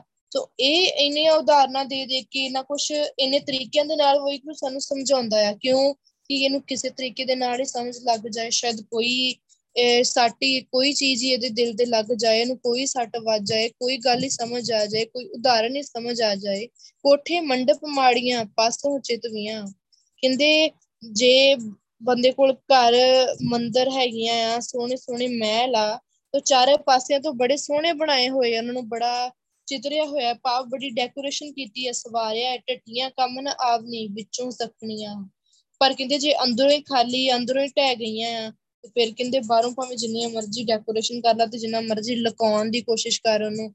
ਜੇ ਅੰਦਰੋਂ ਟੱਟੀ ਹੈ ਤਾਂ ਫਿਰ ਉਹ ਕਿਸੇ ਕੰਮ ਨਹੀਂ ਹੈ। ਬੱਗਾ, ਬੱਗੇ ਕੱਪੜੇ, ਤੀਰਥ ਮੰਜ ਵਸਨ। ਕਹਿੰਦੇ ਜਿਹੜੇ ਬਗਲੇ ਆ, ਉਹਨਾਂ ਦੇ ਖੰਭ ਵੀ ਚਿੱਟੇ ਹੁੰਦੇ ਆ। ਤੀਰਥਾਂ ਤੇ ਰਹਿੰਦੇ ਆ। ਸੋ ਕੋਟ ਕੋਟ ਜੀਆਂ ਖਾਮਣੇ ਬੱਗੀ ਨਾ ਕਹੀਆਂ ਪਰ ਕਹਿੰਦੇ ਜੇ ਉਹਨੇ ਜੀਵਾਂ ਨੂੰ, ਜਿਹੜੇ ਜੀਵ ਉਹ ਤੁਰੇ ਫਿਰਦੇ ਆ, ਉਹਨਾਂ ਨੂੰ ਗਲਾ, ਗਲ ਤੋਂ ਘੁੱਟ-ਘੁੱਟ ਕੇ ਉਹਨਾਂ ਨੂੰ ਖਾ ਲਿਆ ਆ, ਤੇ ਬਾਹਰੋਂ ਭਾਵੇਂ ਉਹਦੇ ਖੰਭ ਚਿੱਟੇ ਆ, ਭਾਵੇਂ ਉਹ ਉਹਦੀ ਸਾਰੀ ਸ਼ਕਲ ਹੀ ਚਿੱਟੀ ਆ, ਸਾਫ਼ ਆ, ਹੰਸ ਦੀ ਤਰ੍ਹਾਂ, ਪਰ ਅੰਦਰੋਂ ਤਾਂ ਉਹਨਾਂ ਨੇ ਜੀਵਾਂ ਨੂੰ ਖਾਦਾ ਆ ਨਾ, ਕਿੰਨੇ ਜੀਵ ਖਾਦੇ ਕਿੰਨਿਆਂ ਦਾ ਗਲ ਘੁੱਟਿਆ ਆ। ਤੋ ਕਹਿੰਦੇ ਅੰਦਰੋਂ ਤਾਂ ਸਾਫ਼ ਨਹੀਂ ਹੋ ਜਾਣਾ, ਅੰਦਰਲੇ ਭਾਰ ਉਠਾਇਆ, ਡੂਗਰ ਵਾਟ ਬਹੁਤ। ਅੱਖੀ ਲੋੜੀ ਨਾ ਲਹਾ, ਹਉ ਚੜ ਲੰਗਾ ਕਿਤ। ਕਹਿੰਦੇ ਜਿਹੜਾ ਅੰਨਾ ਬੰਦਾ ਹੈ ਨਾ, ਵਿਕਾਰਾਂ ਦੀ ਪੰਡ ਇੰਨੀ ਉੱਚੀ ਚੁੱਕ ਲੈਂਦਾ ਆ ਕਿ ਉਹ ਜਿਹੜਾ ਰਸਤਾ ਹੈ ਨਾ, ਉਹ ਵਿਕਾਰਾਂ ਦੀ ਪੰਡ ਦੇ ਨਾਲ ਉਸ ਰਸਤੇ ਤੇ ਚੱਲਣਾ ਬਹੁਤ ਔਖਾ ਹੈ ਅੱਖੀ ਲੋੜੀ ਨਾ ਲਹਾ, ਹਉ ਚੜ ਲੰਗਾ ਕਿਤ। ਕਹਿੰਦੇ ਅੱਖਾਂ ਨਾਲ ਭਾਲਿਆਂ ਵੀ, ਕੋਸ਼ਿਸ਼ ਕੀਤਿਆਂ ਵੀ ਜਿਹੜਾ ਵੈਰ ਦਾ ਰਸਤਾ ਹੈ ਨਾ, ਉਹ ਲੱਭ ਨਹੀਂ, ਪਾਉਂਦਾ, ਲੱਭ ਨਹੀਂ ਸਕਦਾ। ਕਿਉਂ? ਜਿਹੜੀਆਂ ਬੰਦਾ, ਬੰਦੇ ਨੇ ਤਾਂ ਆਪਣੇ ਉੱਪਰ ਵਿਕਾਰਾਂ ਦੀ ਲੱਦੀ ਹੋਈ ਆਪਣੀ ਅੱਖਾਂ ਅੱਗੇ ਵਿਕਾਰਾਂ ਦੀ ਗੰਦਗੀ ਦੇ ਨਾਲ ਆਪਣੀ ਅੱਖਾਂ ਦੇ ਪੱਟੀ ਬੰਨੀ ਹੋਈ ਹੈ ਸੋ ਜੋ ਮਰਜ਼ੀ ਕਰ ਲਾ, ਇਹ ਜਿਹੜਾ ਮਨ ਆ, ਇਹ ਸਾਫ਼ ਨਹੀਂ ਹੋਣਾ। ਇਹ ਜਗਤ ਪਰਮ ਭੁਲਾਇਆ, ਵਿਰਲਾ ਬੁਝੇ ਕੋਏ। ਸੋ ਕਹਿੰਦੇ ਜਿਹੜਾ ਸਾਰੀ ਦੁਨੀਆ ਆ, ਬਸ ਇਸੇ ਤਰੀਕੇ ਦੇ ਨਾਲ ਭਟਕਣਾ ਦੇ ਵਿੱਚ ਭਰੀ ਪਈ ਆ, ਭਟਕਣਾ ਦੇ ਵਿੱਚ ਫਸੀ ਪਈ। ਇਹ ਜਗਤ ਪਰਮ ਭੁਲਾਇਆ। ਕਿਹੜੀ ਭਟਕਣਾ ਕਿਹੜੀ ਆ ਕਿ ਸ਼ਾਇਦ ਅੰਦਰੋਂ ਭਾਵੇਂ ਬੰਦਾ ਵਿਕਾਰਾਂ ਦੇ ਨਾਲ ਭਰਿਆ ਹੈ ਨਾ ਉਹਨੂੰ ਆ ਕਿ ਮੈਂ ਜਾ ਕੇ ਨਹਾ ਲਵਾਂ, ਤੀਰਥਾਂ ਦੇ ਇਸ਼ਨਾਨ ਕਰ ਲਵਾਂ ਤੇ ਮੈਂ ਬੜਾ ਪਵਿੱਤਰ ਹੋ ਜਾਊਂਗਾ। ਸੋ ਹਰਮੰਦਰ ਸਾਹਿਬ ਜਾ ਕੇ ਇਸ਼ਨਾਨ ਕਰ ਲਿਆ, ਅਨੰਦਪੁਰ ਜਾ ਕੇ ਇਸ਼ਨਾਨ ਕਰ ਲਿਆ ਆ। ਤੀਰਥ 68 ਤੀਰਥਾਂ ਤੇ ਜਾ ਕੇ ਇਸ਼ਨਾਨ ਕਰ ਲੂੰਗਾ ਤੇ ਮੈਂ ਪਵਿੱਤਰ ਹੋ ਜਾਊਂਗਾ। ਨਹੀਂ, ਚਾਕਰੀਆਂ ਚੰਗਿਆਈਆਂ ਅਵਰ ਸਿਆਣਪ ਕਿਤ? ਕਹਿੰਦੇ, ਜਿੰਨੀਆਂ ਮਰਜ਼ੀ ਚਾਕਰੀਆਂ ਮਾਰ ਲਾ, ਜਿੰਨੀਆਂ ਮਰਜ਼ੀ ਸਿਆਣਪਾਂ ਝਾੜ ਲਾ ਕਹਿੰਦੇ ਦੁਨੀਆ ਇਸ ਵਿਖਾਵੇ ਤੇ ਯਕੀਨ ਕਰ ਸਕਦੀ ਆ। ਪਰ ਵੈਗਰੂ ਇਸ ਵਿਖਾਵੇ ਤੇ ਇੰਨਾ ਪਖੰਡਾਂ ਤੇ ਯਕੀਨ ਨਹੀਂ ਕਰਦਾ। ਇਹ ਲੋਕਾਂ ਦੀ ਖੁਸ਼ਾਮਦ ਕਹਿ ਲਈਏ, ਲੋਕਾਂ ਦਾ ਭਲੇਖਾ ਹੈ ਲੋਕਾਂ ਨੂੰ ਛਲ ਸਕਦਾ ਆ। ਪਰ ਵੈਗਰੂ ਨੂੰ ਨਹੀਂ ਛਲ ਸਕਦੇ ਅਸੀਂ। ਵੈਗਰੂ ਅੱਗੇ ਸਿਆਣਪਾ ਨਹੀਂ ਚੱਲਣੀਆਂ ਵੈਗਰੂ ਦੇ ਇਹ ਵੈਗਰੂ ਨੂੰ ਜੇ ਆਪਣੇ ਲਈ ਪਿਗਲਾਉਣਾ ਹੈ ਨਾ ਵੈਗਰੂ ਨੂੰ ਆਪਣੇ ਵੱਲ ਕਰਨਾ, ਤਾਂ ਵੈਗਰੂ ਦਾ ਨਾਮ ਹੀ ਜਪਣਾ ਪੈਣਾ ਹੈ ਨਹੀਂ ਤਾਂ ਹੋਰ ਜਿੰਨਾ ਮਰਜ਼ੀ ਜੋ ਮਰਜ਼ੀ ਕਰ ਲਾ, ਜਲ ਕੇ ਜਲ ਕੇ ਮਜਨ ਜੇਗਤ ਹੋਵੇ, ਨਿਤ ਨਿਤ ਮਿੰਡਕ ਨਾਵੇ ਜੈਸੇ ਮਿੰਡਕ ਤੈਸੇ ਹੋਏ, ਨਰ ਫਿਰ ਫਿਰ ਜੋਨੀ ਆਵੇ। ਕਹਿੰਦੇ ਜੇ ਪਾਣੀ ਵਿੱਚ ਨਹਾਉਣ ਨਾਲ ਹੀ ਮੁਕਤੀ ਹੋਣੀ ਹੁੰਦੀ, ਤਾਂ ਡੱਡੂ ਤਾਂ ਰਹਿੰਦਾ ਹੀ ਪਾਣੀ ਦੇ ਵਿੱਚ ਆ। ਫਿਰ ਉਹਦੀ ਮੁਕਤੀ ਕਿਉਂ ਨਹੀਂ ਹੋ ਗਈ? ਉਹ ਪਾਣੀ ਵਿੱਚ ਰਹਿ ਕੇ, ਸਰੋਵਰ ਦੇ ਵਿੱਚ ਰਹਿ ਕੇ, ਇੰਨੇ ਵੱਡੇ ਤਲਾਬ 'ਚ ਰਹਿ ਕੇ ਵੀ ਉਹ ਡੱਡੂ ਦਾ ਡੱਡੂ ਹੀ ਰਹਿ ਗਿਆ, ਜਾਨਵਰ ਦਾ ਜਾਨਵਰ ਹੀ ਰਹਿ ਗਿਆ। ਜੂਨ ਵਿੱਚ ਹੀ ਪਿਆ ਆ। ਜੇ ਉਹਦੀ ਮੁਕਤੀ ਨਹੀਂ ਹੋਈ, ਜੈਸੇ ਮੇਂਢਕ ਤੈਸੇ ਹੋਏ ਨਾ ਫਿਰ ਫਿਰ ਜੋਨੀ ਆਵੇ। ਕਹਿੰਦੇ ਕਿ ਜਿਵੇਂ ਦਾ ਡੱਡੂ ਆ ਨਾ, ਇਵੇਂ ਹੀ ਆਪਣੇ ਆਪ ਨੂੰ ਸਮਝ ਲਾ। ਜੇ ਤੂੰ ਵੈਗਰੂ ਦਾ ਨਾਮ ਨਹੀਂ ਜਪੇਗਾ ਨਾ, ਫਿਰ ਫਿਰ ਜੁਨੀ ਆ, ਫਿਰ ਤੂੰ ਜੁਨਾ ਵਿੱਚ ਹੀ ਪੈਣਾ ਅੰਤਰ ਮਹਿਲ ਜੇ ਤੀਰਥ ਨਾ ਵੇ ਤਿਸ ਪੈ ਕੁੰਠ ਨਾ ਜਾਣਾ, ਲੋਕ ਪਤੀਨੇ ਕਸ਼ੂ ਨ ਹੋਵੇ, ਨਾ ਹੀ ਰਾਮ ਅੰਨ। ਮਨ ਨੂੰ ਵਿਕਾਰਾਂ ਦੀ ਮੈਲ ਲੱਗੀ ਆ, ਬੰਦਾ ਤੀਰਥਾਂ ਦੇ ਲਾਉਂਦਾ ਫਿਰਦਾ ਆ ਕਹਿੰਦੇ, ਤਿਸ ਬੈਕੁੰਠ ਨਾ ਜਾਣਾ ਉਹ ਸੱਚਖੰਡ ਨਹੀਂ ਜਾ ਸਕਦਾ। ਲੋਕ ਪਤੀਨੇ ਕਸ਼ੂ ਨਾ ਹੋਵੇ, ਨਾ ਹੀ ਰਾਮ ਅਯਾਨਾ। ਲੋਕਾਂ ਨੂੰ ਪਤੀਜ ਲਿਆ ਲੋਕਾਂ ਨੂੰ ਪਰਮਾ ਲਿਆ ਪਰ ਕੁਛ ਨਹੀਂ ਹੋਣਾ। ਕਿਉਂ? ਵੈਗਰੂ ਅਣਜਾਣ ਨਹੀਂ ਆ। ਵੈਗਰੂ ਸਭ ਸਮਝਦਾ ਆ। ਵੈਗਰੂ ਨੂੰ ਹਰ ਇੱਕ ਚੀਜ਼ ਦਾ ਪਤਾ ਆ। ਇਹ ਜਗਤ ਭਰਮ ਭੁਲਾਇਆ। ਬਸ ਇਹਨਾਂ ਚੀਜ਼ਾਂ ਪਿੱਛੇ ਸਾਰੀ ਦੁਨੀਆ, ਸਾਰਾ ਸੰਸਾਰ, ਸਾਰਾ ਜਗਤ ਭਟਕਣਾ ਵਿੱਚ ਪਿਆ ਹੋਇਆ। ਜਨਮ ਮਰਿਆ ਪਰਮਾਈ ਹੈ। ਜੇ ਲੱਖ ਕਰਮ ਕਮਾਏ, ਮਨੁੱਖ ਨੇ ਬਹੁਤ ਭੈੜੇ ਭੈੜੇ ਕਰਮ ਕਮਾਏ ਆ, ਲੱਖਾਂ ਕਰਮ ਕਮਾਏ ਆ। ਜਨਮ ਮਰਿਆ ਪਰਮਾਈ ਹੈ ਜੇ ਲੱਖ ਕਰਮ ਕਮਾਏ। ਕਹਿੰਦੇ ਜੇ ਵੈਰੂ ਦਾ ਨਾਮ ਨਹੀਂ ਜਪਿਆ, ਤਾਂ ਮਨੁੱਖ ਨੇ ਜਨਮ ਮਰਨ ਦੇ ਗੇੜ ਵਿੱਚ ਪਏ ਹੀ ਰਹਿਣਾ ਆ, ਜੂਨਾ ਵਿੱਚ ਪੈਣਾ ਆ।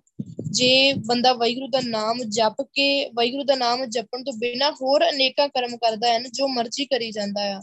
ਪਰ ਗੁਰੂ ਪਾਤਸ਼ਾਹ ਕਹਿੰਦੇ ਕੁਛ ਨਹੀਂ ਬਣ ਸਕਦਾ ਉਹਦਾ। ਇਹ ਜੱਗ ਪਰ ਭੁਲਾਇਆ ਭਾਈ, ਕਹਿਣਾ ਕਿਛ ਨਾ ਜਾਏ। ਕੁਛ ਨਹੀਂ ਕਿਹਾ ਜਾ ਸਕਦਾ, ਕਿਉਂ?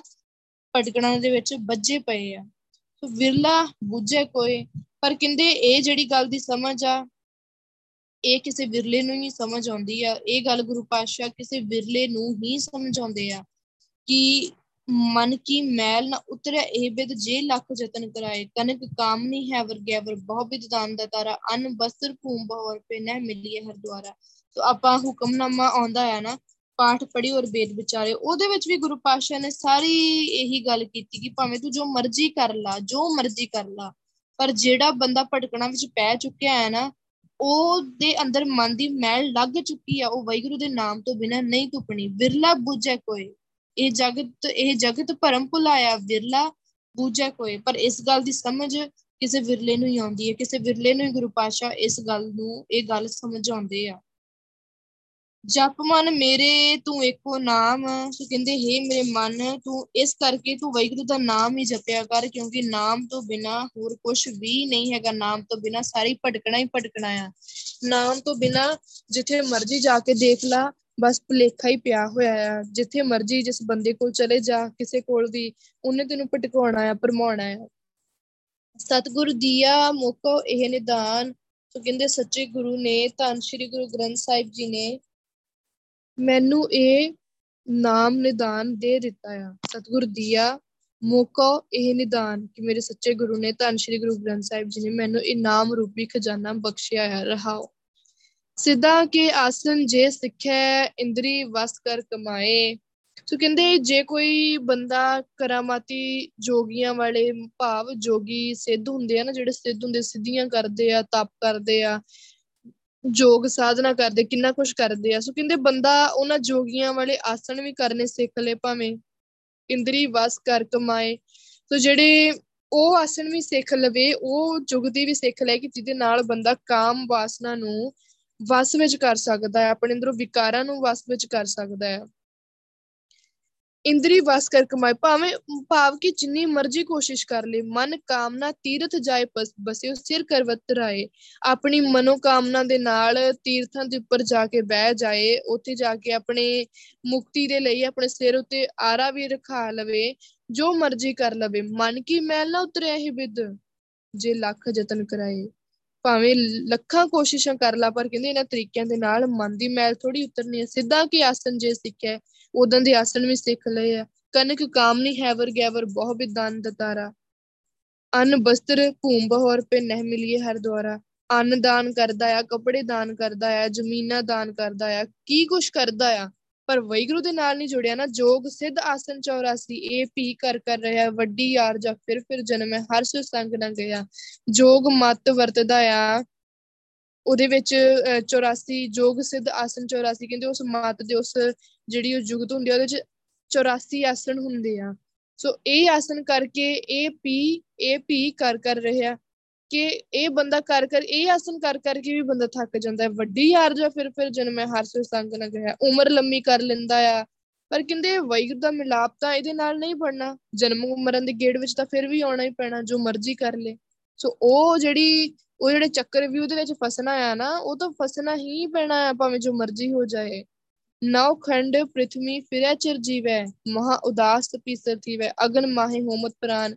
ਭਾਵੇਂ ਕਹਿੰਦੇ ਸਾਰੀ ਧਰਤੀ ਤੇ ਫਿਰ ਲਾ, ਲੰਮੀ ਉਮਰ ਤੱਕ ਜਿਉਂਦਾ ਰਵੇ ਜਿਹੜਾ ਦੁਨੀਆ ਤੋਂ ਪ੍ਰਾਮ ਹੋ ਕੇ ਬਹਿ ਜਾਏ, ਭਾਵ ਧੂਣੀਆਂ ਤਪਾ ਕੇ ਜਾ ਕੇ ਪਹਾੜਾਂ ਦੇ ਬਹਿ ਜਾਏ, ਸੰਨਿਆਸੀ ਧਰ, ਸੰਨਿਆਸੀ ਬਣ ਜਾਏ, ਅੱਗ ਵਿੱਚ ਆਪਣੀ ਅੱਗ ਵਿੱਚ ਜਾ ਕੇ ਬੈਠ ਜਾਏ, ਸੋਨਾ ਘੋੜ, ਸਭ ਕੁਝ ਵਈ, ਸਭ ਕੁਝ ਦਾਨ ਕਰਦੇ, ਸੋਨਾ ਘੋੜੇ, ਹਰ ਇੱਕ ਚੀਜ਼ ਦਾਨ ਕਰਦੇ, ਜੈਨ ਮਾਰਗ ਸੰਜਮ ਸਾਧਮ ਜੈਨੀਆਂ ਦੇ ਰਸਤੇ ਤੇ ਚੱਲ ਕੇ ਬੜੇ ਔਖੀ ਔਖੇ ਤਪ ਕਰੇ, ਔਖੇ ਔਖੇ ਜੋਗ ਜੁਗਤੀਆਂ ਕਰੇ, ਢੰਗ ਅਪਣਾਏ, ਜੋ ਮਰਜ਼ੀ ਕਰੇ। ਨਿਮਕ ਨਿਮਕ ਕਰ ਸਰੀਰ ਕਟਾਵੇ ਇਥੋਂ ਤੱਕ ਕਿ ਆਪਣੇ ਸਰੀਰ ਨੂੰ ਵੀ ਰਤਾ ਰਤਾ ਕਰਕੇ ਕਟਾ ਲਵੇ। ਪਰ ਹਉਮੈ ਮਨ ਕੀ ਮੈਲ ਨਾ ਉਤਰੇ ਹਉਮੈ ਮੈਲ ਨਾ ਜਾਏ। ਨਾ ਤਾਂ ਉਹਦੇ ਨਾਲ ਮਨ ਦੀ ਮੈਲ ਉਤਰਨੀ ਆ, ਤੇ ਨਾ ਹੀ ਉਹਦੇ ਨਾਲ ਹਉਮੈ ਦੀ ਮੈਲ ਖਤਮ ਹੋਣੀ ਆ। ਮਨ ਕੀ ਮੈਲ ਨਾ ਉਤਰੇ ਇਹ ਬਿਦ ਜੇ ਲੱਖ ਯਤਨ ਕਰਾਏ, ਭਾਵੇਂ ਇਦਾਂ ਦੇ ਲੱਖਾਂ ਯਤਨ ਕਰਕੇ ਦੇਖ ਲਵੇ, ਲੱਖਾਂ ਕੋਸ਼ਿਸ਼ਾਂ ਕਰਕੇ ਦੇਖ ਲਵੇ, ਪਰ ਮਨ ਦੀ ਮੈਲ ਫਿਰ ਵੀ ਨਹੀਂ ਉਤਰਨੀ। ਨਿਮਕ ਨਿਮਕ ਕਰ ਸਰੀਰ ਕਟਾਵੇ, ਤਉ ਪੀ ਹਉਮੈ ਮੈਲ ਨਾ ਜਾਵੇ। ਰੱਤਾ ਰੱਤਾ ਕਰਕੇ ਸਰੀਰ ਵੀ ਕਟਾ ਲਵੇ, ਫਿਰ ਵੀ ਅੰਦਰੋਂ ਹਉਮੈ ਦੀ ਜਿਹੜੀ ਮੈਲ ਆ, ਗੰਦਗੀ ਆ, ਉਹ ਖਤਮ ਨਹੀਂ ਹੋਣੀ। ਕਿਉਂਕਿ ਇਹ ਚੀਜ਼ਾਂ ਖਤਮ ਹੋਣ ਦੇ ਲਈ ਇਹਨਾਂ ਇਹ ਕੀ ਮੰਗਦੀਆਂ ਜੀਵਾਤਮਾ ਇਹਨਾਂ ਚੀਜ਼ਾਂ ਨੂੰ ਬਾਹਰ ਕੱਢਣ ਦੇ ਲਈ ਕੀ ਮੰਗਦੀ ਆ? ਵਾਹਿਗੁਰੂ ਦਾ ਨਾਮ ਮੰਗਦੀ ਆ।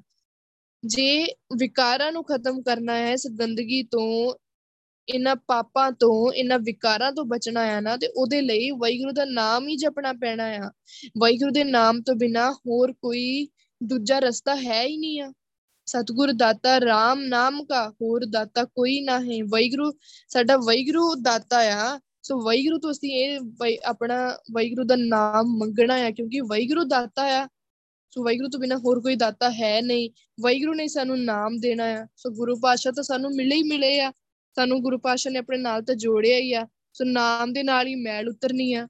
ਭਰੀਏ ਮਤ ਪਾਪਾਂ ਕੇ ਸੰਗ, ਉਹ ਧੋਪੈ ਨਾਵੇਂ ਕੇ ਰੰਗ। ਜਿਹੜੀ ਮਤ ਪਾਪਾਂ ਦੇ ਨਾਲ ਭਰੀ ਪਈ ਆ, ਉਹ ਤਾਂ ਨਾਮ ਦੇ ਨਾਲ ਹੀ ਧੁਪਣੀ ਆ। ਸੋ ਆਪਾਂ ਨਾਮ ਵੈਗਰੂ ਕੋਲੋਂ ਮੰਗਣਾ ਆ। ਇਹੀ ਮੰਗਣਾ ਹੈ, ਕਿਉਂਕਿ ਇਹਨੇ ਹੀ ਸਾਨੂੰ ਬਚਾਉਣਾ ਹੈ, ਇਹਨੇ ਹੀ ਸਾਨੂੰ ਤਾਰਨਾ ਹੈ।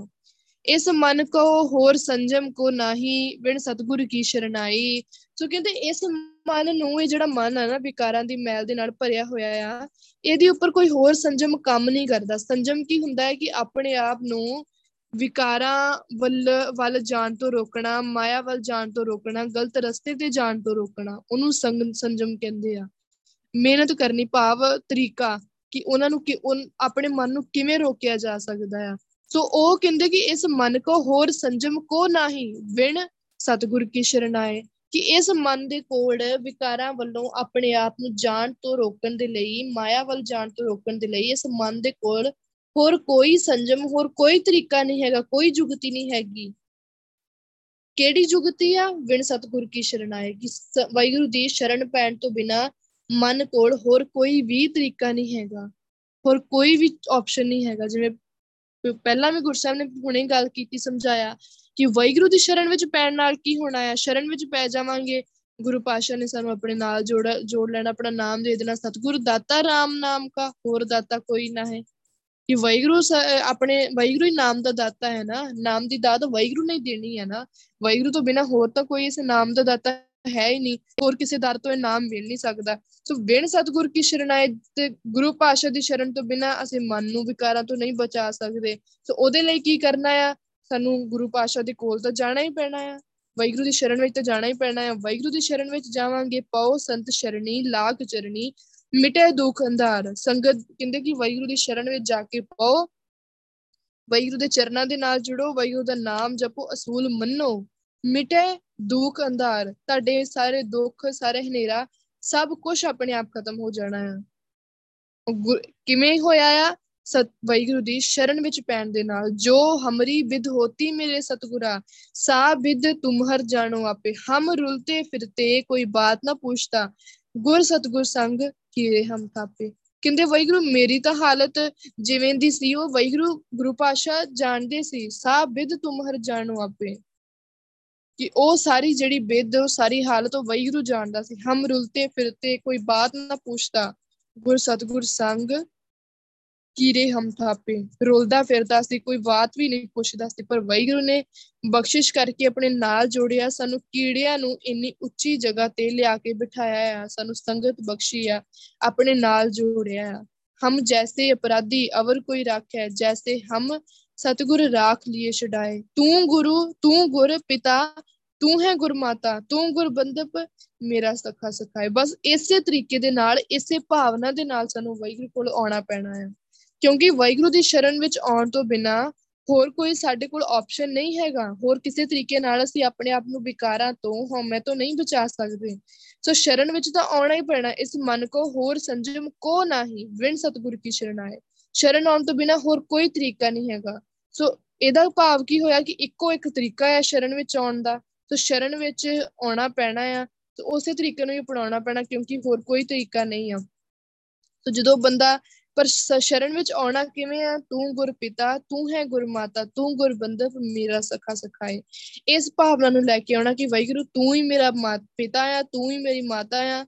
ਤੂੰ ਹੀ ਮੇਰਾ ਰਿਸ਼ਤੇਦਾਰ ਆ ਤੇ ਤੂੰ ਹੀ ਮੇਰਾ ਮਿੱਤਰ ਆ, ਤੂੰ ਹੀ ਮੇਰਾ ਸਖਾ ਆ, ਸਖਾਈ ਆ। ਹਰ ਇੱਕ ਚੀਜ਼ ਵੈਗਰੂ ਆ। ਸੋ ਗੁਰੂ ਪਾਸ਼ਾ ਦੀ ਸ਼ਰਨ ਵਿੱਚ ਆ ਜਾਾਂਗੇ ਤੇ ਵੈਗਰੂ ਬਚਾ ਵੀ ਲਊਗਾ। ਸਤਿਗੁਰੂ ਸ਼ਰਨ ਹੀ ਆਇਆ, ਬਹੁਤ ਨਹੀਂ ਬਿਨਾਸ। ਵੈਗਰੂ ਨੇ ਬਾਰ-ਬਾਰ ਅਸੀਂ ਖੁਆਰ ਨਹੀਂ ਹੋਵਾਂਗੇ, ਖਤਮ ਨਹੀਂ ਹੋਵਾਂਗੇ। ਸਤਿਗੁਰ ਮਿਲਿਆ, ਉਲਟੀ ਭਈ ਕਹਿਣਾ ਕਿਛੂ ਨਾ ਜਾਏ। ਸੋ ਕਹਿੰਦੇ ਜਦੋਂ ਫਿਰ ਅਸੀਂ ਗੁਰੂ ਪਾਸ਼ਾ ਦੇ ਕੋਲ ਆ ਗਏ ਜਦੋਂ ਹੀ ਸਾਨੂੰ ਗੁਰੂ ਮਿਲ ਗਿਆ, ਜਦੋਂ ਹੀ ਅਸੀਂ ਧੰਨ ਸ਼੍ਰੀ ਗੁਰੂ ਗ੍ਰੰਥ ਸਾਹਿਬ ਜੀ ਦੀ ਸ਼ਰਨ ਵਿੱਚ ਆਏ, ਉਹਨਾਂ ਨੂੰ ਆਪਣਾ ਗੁਰੂ ਮੰਨਿਆ, ਆਪਣਾ ਮਾਂ ਪਿਓ ਮੰਨਿਆ, ਆਪਣੇ ਆਪ ਨੂੰ ਉਹਨਾਂ ਅੱਗੇ ਸਰੈਂਡਰ ਕਰ ਦਿੱਤਾ, ਆਪਣੇ ਆਪ ਨੂੰ ਉਹਨਾਂ ਅੱਗੇ ਸਮਰਪਣ ਕਰ ਦਿੱਤਾ ਢਾ ਦਿੱਤਾ, ਖਤਮ ਕਰ ਦਿੱਤੀ ਆਪਣੀ ਮਤ। ਉਦੋਂ ਸਤਿਗੁਰ ਮਿਲਿਆ, ਉਲਟੀ ਪਈ। ਫਿਰ ਕਹਿੰਦੇ, ਉਦੋਂ ਹੀ ਬੰਦੇ ਦੀ ਮਤ ਉਲਟ ਪੈਣੀ ਹੈ ਭਾਵ ਉਦੋਂ ਹੀ ਵਿਕਾਰਾਂ ਵੱਲੋਂ, ਸੰਸਾਰ ਵੱਲੋਂ ਇਹ ਦੁਨੀਆ ਵੱਲੋਂ, ਮਾਇਆ ਵੱਲੋਂ ਹਉਮੈ ਹੈ, ਹਰ ਇੱਕ ਚੀਜ਼ ਵੱਲੋਂ, ਹਰ ਇੱਕ ਔਗਣ ਵੱਲੋਂ, ਮਤਲਬ ਹਰ ਇੱਕ ਜਿੰਨੀ ਵੀ 네ਗੇਟਿਵ ਫੋਰਸ ਹੈ ਨਾ, ਹਰ ਇੱਕ ਚੀਜ਼ ਵੱਲੋਂ ਬੰਦੇ ਦਾ ਮਨ ਆਪਣੇ ਆਪ ਹੀ ਉਲਟ ਜਾਣਾ ਆ, ਆਪਣੇ ਆਪ ਹੀ ਪਲਟ ਜਾਣਾ ਆ, ਭਾਵ ਕਿ ਪਲਟ ਜਾਣਾ ਆ, ਕਿ ਜਿੱਥੇ ਬੰਦੇ ਦੇ ਅੰਦਰ ਵਿਕਾਰਾਂ ਦੇ ਨਾਲ ਇੰਨਾ ਮੋਹ ਸੀ, ਵਿਕਾਰ ਸਵਾਰ ਹੀ ਰਹਿੰਦੇ ਸੀ, ਉੱਥੇ ਕੀ ਹੋਣਾ ਹੈ, ਨਾਮ ਉਹਦੇ ਉੱਪਰ ਸਵਾਰ ਰਹਿਣਾ ਹੈ, ਵਿਕਾਰਾਂ ਦੇ ਨਾਲ, ਮਾਇਆ ਦੇ ਨਾਲ, ਮੋਹ ਮਾਇਆ ਨਾਲ ਇੰਨਾ ਮੋਹ ਸੀ, ਪਿਆਰ ਸੀ ਉਹ ਪਿਆਰ ਕਿਹਦੇ ਨਾਲ ਪੈ ਜਾਣਾ ਹੈ? ਵਾਹਿਗੁਰੂ ਦੇ ਨਾਲ, ਵਾਹਿਗੁਰੂ ਦੇ ਨਾਮ ਦੇ ਨਾਲ। ਸੋ ਮਤ ਕਿਹੜੀ ਵਰਤਦਾ ਸੀ? ਮਾਇਆ ਵਾਲੀ, ਮਨ ਦੀ ਮਤ ਵਰਤ ਰਿਹਾ ਸੀ, ਹੁਣ ਗੁਰੂ ਦੀ ਮਤ ਵਰਤ ਰਿਹਾ ਹੈ। ਹਰ ਇੱਕ ਚੀਜ਼ ਸਤਿਗੁਰੂ ਮਿਲਿਆ, ਉਲਟੀ ਭਈ ਭਾਈ ਜੀਵਤ ਮਰੈ ਤਾਂ ਬੂਝ ਪਾਏ। ਗੁਰੂ ਮਿਲ ਪਿਆ, ਬੰਦਾ, ਬੰਦੇ ਨੂੰ ਆਤਮਿਕ ਜੀਵਨ ਮਿਲ ਗਿਆ। ਉਹਨੇ ਆਤਮਿਕ ਜੀਵਨ, ਆਤਮਿਕ ਸਮਝ ਹਾਸਲ ਕਰ ਲਈ। ਉਹਦੀ ਜਿਹੜੀ ਸੁਰਤ ਆ, ਉਹਦੀ ਮਤ, ਮਨ, ਬੁੱਧ ਹਰ ਇੱਕ ਚੀਜ਼ ਵਿਕਾਰਾਂ ਵੱਲੋਂ ਮਾਇਆ ਵੱਲੋਂ ਬਚ ਗਈ। ਜੀਵਤ ਮਰੈ ਤਾਂ ਬੂਝ ਪਾਏ। ਫਿਰ ਭਾਵੇਂ ਕਿੰਨੇ ਦੁਨੀਆ ਦੇ ਕਾਰ ਵਿਹਾਰ ਵੀ ਕਰ ਰਿਹਾ ਨਾ, ਦੁਨੀਆ ਵਿੱਚ ਰਹਿ ਰਿਹਾ ਆ ਵਿਕਾਰੀ ਬੰਦਿਆਂ ਦੇ ਵਿੱਚ ਰਹਿ ਰਿਹਾ, ਪਰ ਉਹਨਾਂ ਵੱਲੋਂ ਫਿਰ ਵੀ ਅਸ਼ੋ ਆ। ਉਹਨਾਂ ਤੋਂ ਫਿਰ ਵੀ ਦੂਰ ਆ। ਉਹ ਕਿਉਂ? ਉਹਨੇ ਜੀਂਦਿਆਂ ਜੀ ਆਪਣੇ ਆਪ ਨੂੰ ਇਹਨਾਂ ਚੀਜ਼ਾਂ ਵੱਲੋਂ ਮਾਰ ਲਿਆ ਹੈ। ਸੋ ਗੁਰੂ, ਸੋ ਸਿੱਖ ਹੈ ਭਾਈ।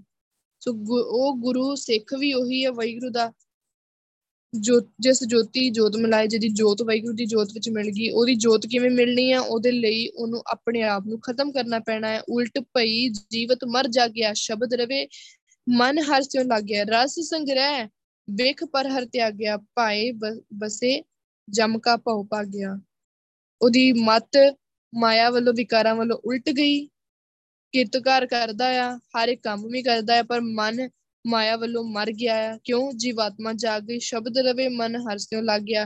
ਹਮੇਸ਼ਾ ਵੈਗਰੂ ਦੇ ਵਿੱਚ ਹੀ ਮਨ ਲੱਗਾ ਰਹਿੰਦਾ। ਸ਼ਬਦ ਮਰੇ, ਫਿਰ ਨਾ ਮਰੇ, ਤਾਂ ਸੇਵਾ ਪਵੇ ਸਭ ਥਾਈ।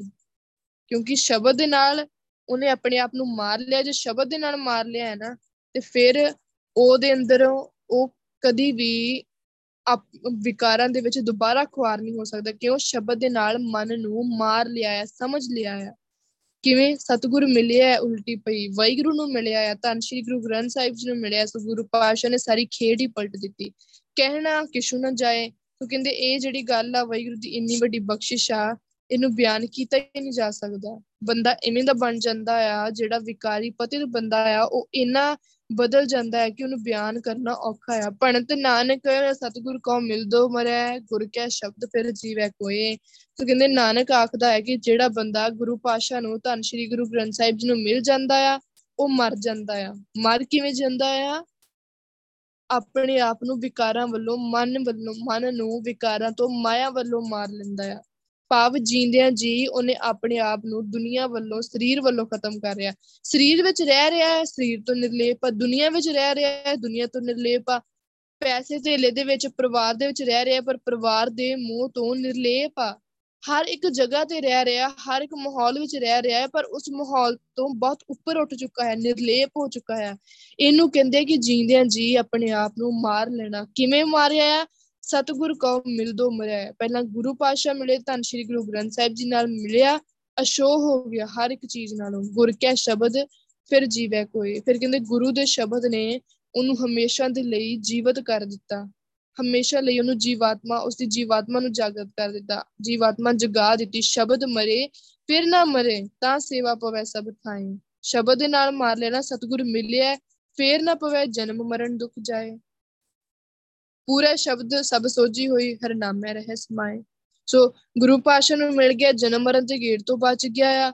ਹੋਰ ਉਹਨੂੰ ਕੀ ਚਾਹੀਦਾ ਆ? ਸਤਿਗੁਰ ਮਿਲਿਆ, ਮਲ ਉਤਰੀ, ਹਰ ਜਪਿਆ ਪੁਰਖ ਸਜਾਨ। ਸਾਰੀ ਮਲ ਉਤਰ ਗਈ ਆ, ਸਾਰੀ ਮੈਲ ਉਤਰ ਗਈ ਆ। ਸੋ ਸਰੀਰ ਵਿੱਚ ਰਹਿ ਕੇ ਵੀ ਸਰੀਰ ਤੋਂ ਨਿਰਲੇਪ ਹੋ ਗਿਆ ਆ।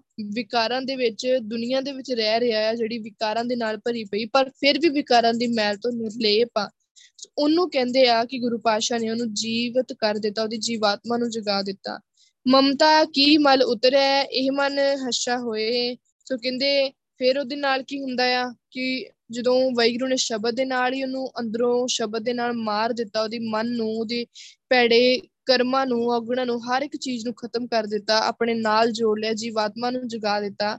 ਉਹਦੇ ਨਾਲ ਮਮਤਾ ਕੀ ਮਲ ਉਤਰੈ, ਜਿਹੜੀ ਮਮਤਾ ਦੀ ਮੈਲ ਆ, ਮਾਇਆ ਦੀ ਮੈਲ ਆ ਨਾ ਮੋਹ ਆ, ਉਹ ਸਭ ਕੁਝ ਸਾਰੀ ਕਿੰਦੇ ਲੱਥ ਜਾਣੀ ਆ, ਸਾਰੀ ਖਤਮ ਹੋ ਜਾਣੀ, ਇਹ ਮਨ ਹੱਸ਼ਾ ਹੋਏ। ਬਸ ਫਿਰ ਮਨ ਪਵਿੱਤਰ ਹੋ ਜਾਣਾ ਹੈ ਫਿਰ ਕੀ ਹੋਣਾ ਹੈ ਮਨ ਪਵਿੱਤਰ ਹੋ ਗਿਆ, ਸਤਿਗੁਰ ਮਿਲਿਆ ਮਲ ਉਤਰੀ, ਹਰ ਜਪਿਆ, ਪੁਰਖ ਸਜਾਣ, ਜਿਨ੍ਹਾਂ ਹਰ ਹਰ ਪ੍ਰਭ ਸੇਵਿਆ, ਜਨ ਨਾਨਕ ਸਦ ਕੁਰਬਾਨ ਵਾਹਿਗੁਰੂ ਦਾ ਨਾਮ ਜਪਿਆ, ਉਸ ਸਿਆਣੇ ਇਨ ਸੂਝਵਨ ਵਾਹਿਗੁਰੂ ਦਾ ਅੰਤਰਜਾਮੀ ਅਕਾਲ ਪੁਰਖ, ਧੰਨ ਸ਼੍ਰੀ ਗੁਰੂ ਗ੍ਰੰਥ ਸਾਹਿਬ ਜੀ ਦਾ ਨਾਮ ਜਪਿਆ, ਉਹਨਾਂ ਦੇ ਨਾਲ ਮਿਲਿਆ, ਸਾਰੀ ਦੀ ਸਾਰੀ ਮੈਲ ਤਿਸ਼ਨਾ ਦੀ ਅੱਗ, ਵਿਕਾਰਾਂ ਦੀ ਅੱਗ ਤਿਸ਼ਨਾ ਅਗਨ ਸਭ ਬੁਝ ਗਈ, ਜਨ ਨਾਨਕ ਹਰ ਉਰਤਾਰ ਤ੍ਰਿਸ਼ਨਾ ਦੀ ਅੱਗ, ਵਿਕਾਰਾਂ ਦੀ ਅੱਗ ਦੁਰਮਤ ਕੁਬੁੱਧ ਗਈ ਸੁਧ ਹੋਈ RAM ਨਾਮ ਮਨ ਲਾਇ ਸਫਲ ਜਨਮ, ਸਰੀਰ ਸਭ ਹੋਆ, ਜਿਤ RAM ਨਾਮ ਪ੍ਰਗਾਸਿਆ, ਨਾਨਕ ਹਰ ਭਜ ਸਦਾ ਦਿਨ ਰਾਤੀ, ਗੁਰਮੁਖ ਨਿਜ ਘਰ ਵਾਸਿਆ। ਪੈੜੀ ਮਤ, ਕੁਬੁੱਧ ਸਭ ਕੁਝ ਖਤਮ ਹੋ ਗਿਆ, ਸੁਧ ਹੋਈ, ਅੰਦਰੋਂ ਸ਼ੁੱਧ ਹੋ ਗਿਆ RAM ਨਾਮ ਮਨ ਲਾਇ, ਕਿਉਂਕਿ ਆਪਣੇ ਮਨ ਨੂੰ ਵੈਗੁਰੂ ਦੇ ਨਾਮ ਤੇ ਲਾ ਲਿਆ। ਸਫਲ ਜਨਮ ਸਰੀਰ ਸਭ ਹੋਆ। ਜਨਮ ਸਫਲ ਹੋ ਗਿਆ, ਜਨਮ ਦੇ ਨਾਲ ਨਾਲ ਇਹ ਸਰੀਰ ਵੀ ਸਫਲ ਹੋ ਗਿਆ। ਕਿਵੇਂ? ਜਿਤ ਰਾਮ ਨਾਮ ਪ੍ਰਗਾਸਿਆ, ਜਿਹਦੇ ਅੰਦਰ ਵੈਗੁਰੂ ਦੇ ਨਾਮ ਦਾ ਪ੍ਰਕਾਸ਼ ਹੋ ਗਿਆ ਹੈ ਕਿਵੇਂ? ਨਾਨਕ ਹਰ ਭਜ ਸਦਾ ਦਿਨ ਰਾਤੀ ਗੁਰਮੁਖ ਨਿਜ ਕਰ ਵਾਸਿਆ। ਬਸ ਕਹਿੰਦੇ ਇਸੇ ਤਰੀਕੇ ਨਾਲ ਜੇ ਤੂੰ ਦਿਨ ਰਾਤ ਵੈਗੁਰੂ ਦਾ ਸਿਮਰਨ ਕਰਦਾ ਰਹੇ ਨਾ, ਤੇ ਫਿਰ ਕਹਿੰਦੇ ਗੁਰਮੁਖ ਨਿਜ ਘਰ ਵਸਦਿਆ ਫਿਰ ਕਹਿੰਦੇ ਵੈਗੁਰੂ ਨੇ ਵੀ ਤੇਰੇ ਨਿਜ ਘਰ ਤੇਰੇ ਹਿਰਦੇ ਦੇ ਅੰਦਰ ਆ ਕੇ ਵਸ ਜਾਣਾ ਹੈ ਕਿਵੇਂ ਹੋਣਾ ਹੈ ਸਾਰਾ ਕੁਝ ਜਦੋਂ ਅਸੀਂ ਤਨ ਸ਼੍ਰੀ ਗੁਰੂ ਗ੍ਰੰਥ ਸਾਹਿਬ ਜੀ ਨੂੰ ਮਿਲਦੇ ਹਾਂ, ਹਰ ਇੱਕ ਗੱਲ ਮਮਤਾ ਕੀ ਮਲ ਉਤਰੇ, ਇਹ ਮਨ ਹੱਸ਼ਾ ਹੋਏ। ਸੋ ਸ਼ਬਦ ਦਾ ਵਿਸ਼ਾ ਕੀ ਸੀ? ਕਿ ਮਨ ਨਾਮ ਜਪਣਾ ਹੈ ਮਨ ਦੀ ਮੈਲ ਜਿਹੜੀ ਆ, ਉਹ ਹੋਰ ਕਿਸੇ ਤਰੀਕੇ ਨਾਲ ਖਤਮ ਨਹੀਂ ਹੋਣੀ। ਵੈਗੁਰੂ ਦੇ ਨਾਮ ਦੇ ਨਾਲ ਹੀ ਖਤਮ ਹੋਣੀ ਆ। ਸੋ ਨਾਮ ਕਿਵੇਂ ਮਿਲਣਾ ਆ? ਗੁਰੂ ਪਾਸ਼ਾ ਦੀ ਸ਼ਰਨ ਵਿੱਚ ਆਇਆ ਮਿਲਣਾ ਆ। ਸਤਿਗੁਰੂ ਦੀ ਸ਼ਰਨ ਵਿੱਚ ਧੰਨ ਸ਼੍ਰੀ ਗੁਰੂ ਗ੍ਰੰਥ ਸਾਹਿਬ ਜੀ ਦੀ ਸ਼ਰਨ ਵਿੱਚ ਆਇਆ ਮਿਲਣਾ ਆ। ਸੋ ਧੰਨ ਸ਼੍ਰੀ ਗੁਰੂ ਗ੍ਰੰਥ ਸਾਹਿਬ ਜੀ ਦੀ ਸ਼ਰਨ ਵਿੱਚ ਆ ਗਏ। ਗੁਰੂ ਪਾਸ਼ਾ ਨੇ ਆਪਣਾ ਨਾਮ ਜਪਾਇਆ। ਮਨ ਤਨ ਮੈਲਾ ਸੀ, ਸਭ ਸਾਫ਼ ਕਰ ਦਿੱਤਾ। ਇਹ ਮਨ ਹੱਸ਼ਾ ਹੋਏ। ਕਹਿੰਦੇ ਹੁਣ ਜਿਹੜਾ ਮਨ ਹੈ ਨਾ, ਇਹ ਸਾਫ਼ ਹੋ ਚੁੱਕਾ ਹੈ ਸੋ ਆਪਾਂ ਵੀ ਗੁਰੂ ਪਾਸ਼ਾ ਨੂੰ ਇਹ ਅਰਦਾਸ ਕਰਨੀ, ਗੁਰੂ ਪਾਸ਼ਾ ਬਖਸ਼ਿਸ਼ ਕਰਨ। ਸਾਡੇ ਕੋਲੋਂ ਵੀ ਵੈਗੁਰੂ ਗੁਰੂ ਸਾਹਿਬ ਜੀ, ਧੰਨ ਸ਼੍ਰੀ ਗੁਰੂ ਗ੍ਰੰਥ ਸਾਹਿਬ ਜੀ, ਆਪ ਹੀ ਕਿਰਪਾ ਕਰਕੇ ਆਪਣਾ ਨਾਮ ਜਪਾਉਣ ਕਿਉਂਕਿ ਆਪਣੇ ਨਾਲ ਜੋੜ ਤਾਂ ਲਿਆ ਆ। ਸ਼ਰਨ ਵਿੱਚ ਤਾਂ ਅਸੀਂ ਵੈਗੁਰੂ ਦੀ ਆਏ ਆ, ਸੰਗਤ ਵਿੱਚ ਵੀ ਗੁਰੂ ਪਾਸ਼ਾ ਲੈ ਕੇ ਆ ਰਹੇ ਆ। ਸੋ ਬਸ ਗੱਲ ਕਿੱਥੇ, ਕਮੀ ਕਿੱਥੇ ਹੈ ਹੁਣ ਗੁਰੂ ਪਾਸ਼ਾ ਕਿਰਪਾ ਕਰਕੇ ਆਪ ਹੀ ਨਾਮ ਜਪਾ ਲੈਣ। ਕਿਉਂਕਿ ਨਾਮ ਜਪਾਂਗੇ, ਅਗਲੀ ਖੇਡ ਹੁਣ ਨਾਮ ਤੇ ਡਿਪੈਂਡ ਆ, ਨਾਮ ਤੇ ਆਧਾਰ ਆ। ਸੋ ਗੁਰੂ ਪਾਸ਼ਾ ਆਪ ਹੀ ਬਖਸ਼ਿਸ਼ ਕਰਨ, ਆਪਣਾ ਨਾਮ ਜਪਾਉਣ, ਭਗਤੀ ਕਰਵਾਉਣ, ਸੇਵਾ ਕਰਵਾਉਣ ਗੁਰੂ ਪਾਸ਼ਾ ਬਖਸ਼ਿਸ਼ ਕਰਨ, ਬਾਣੀ ਵਿਚਾਰ ਕਰਦੇ ਆ ਅਨੇਕ ਪ੍ਰਕਾਰ ਦੀਆਂ ਭੁੱਲਾਂ ਗਲਤੀਆਂ ਹੋ ਗਈਆਂ ਹੋਣਗੀਆਂ। ਆਪ ਸਾਰੀ ਸੰਗਤ ਬਖਸ਼ਣਹਾਰ ਹੋ, ਬਖਸ਼ ਲੈਣਾ ਤਨ ਤਨ ਤਨ ਸਾਹਿਬ ਸ੍ਰੀ ਗੁਰੂ ਗ੍ਰੰਥ ਸਾਹਿਬ ਜੀ, ਬਖਸ਼ਣਹਾਰ ਹਨ, ਬਖਸ਼ ਲੈਣ। ਵਾਹਿਗੁਰੂ ਜੀ ਕਾ ਖਾਲਸਾ, ਵਾਹਿਗੁਰੂ ਜੀ ਕੀ ਫਤਿਹ, ਵਾਹਿਗੁਰੂ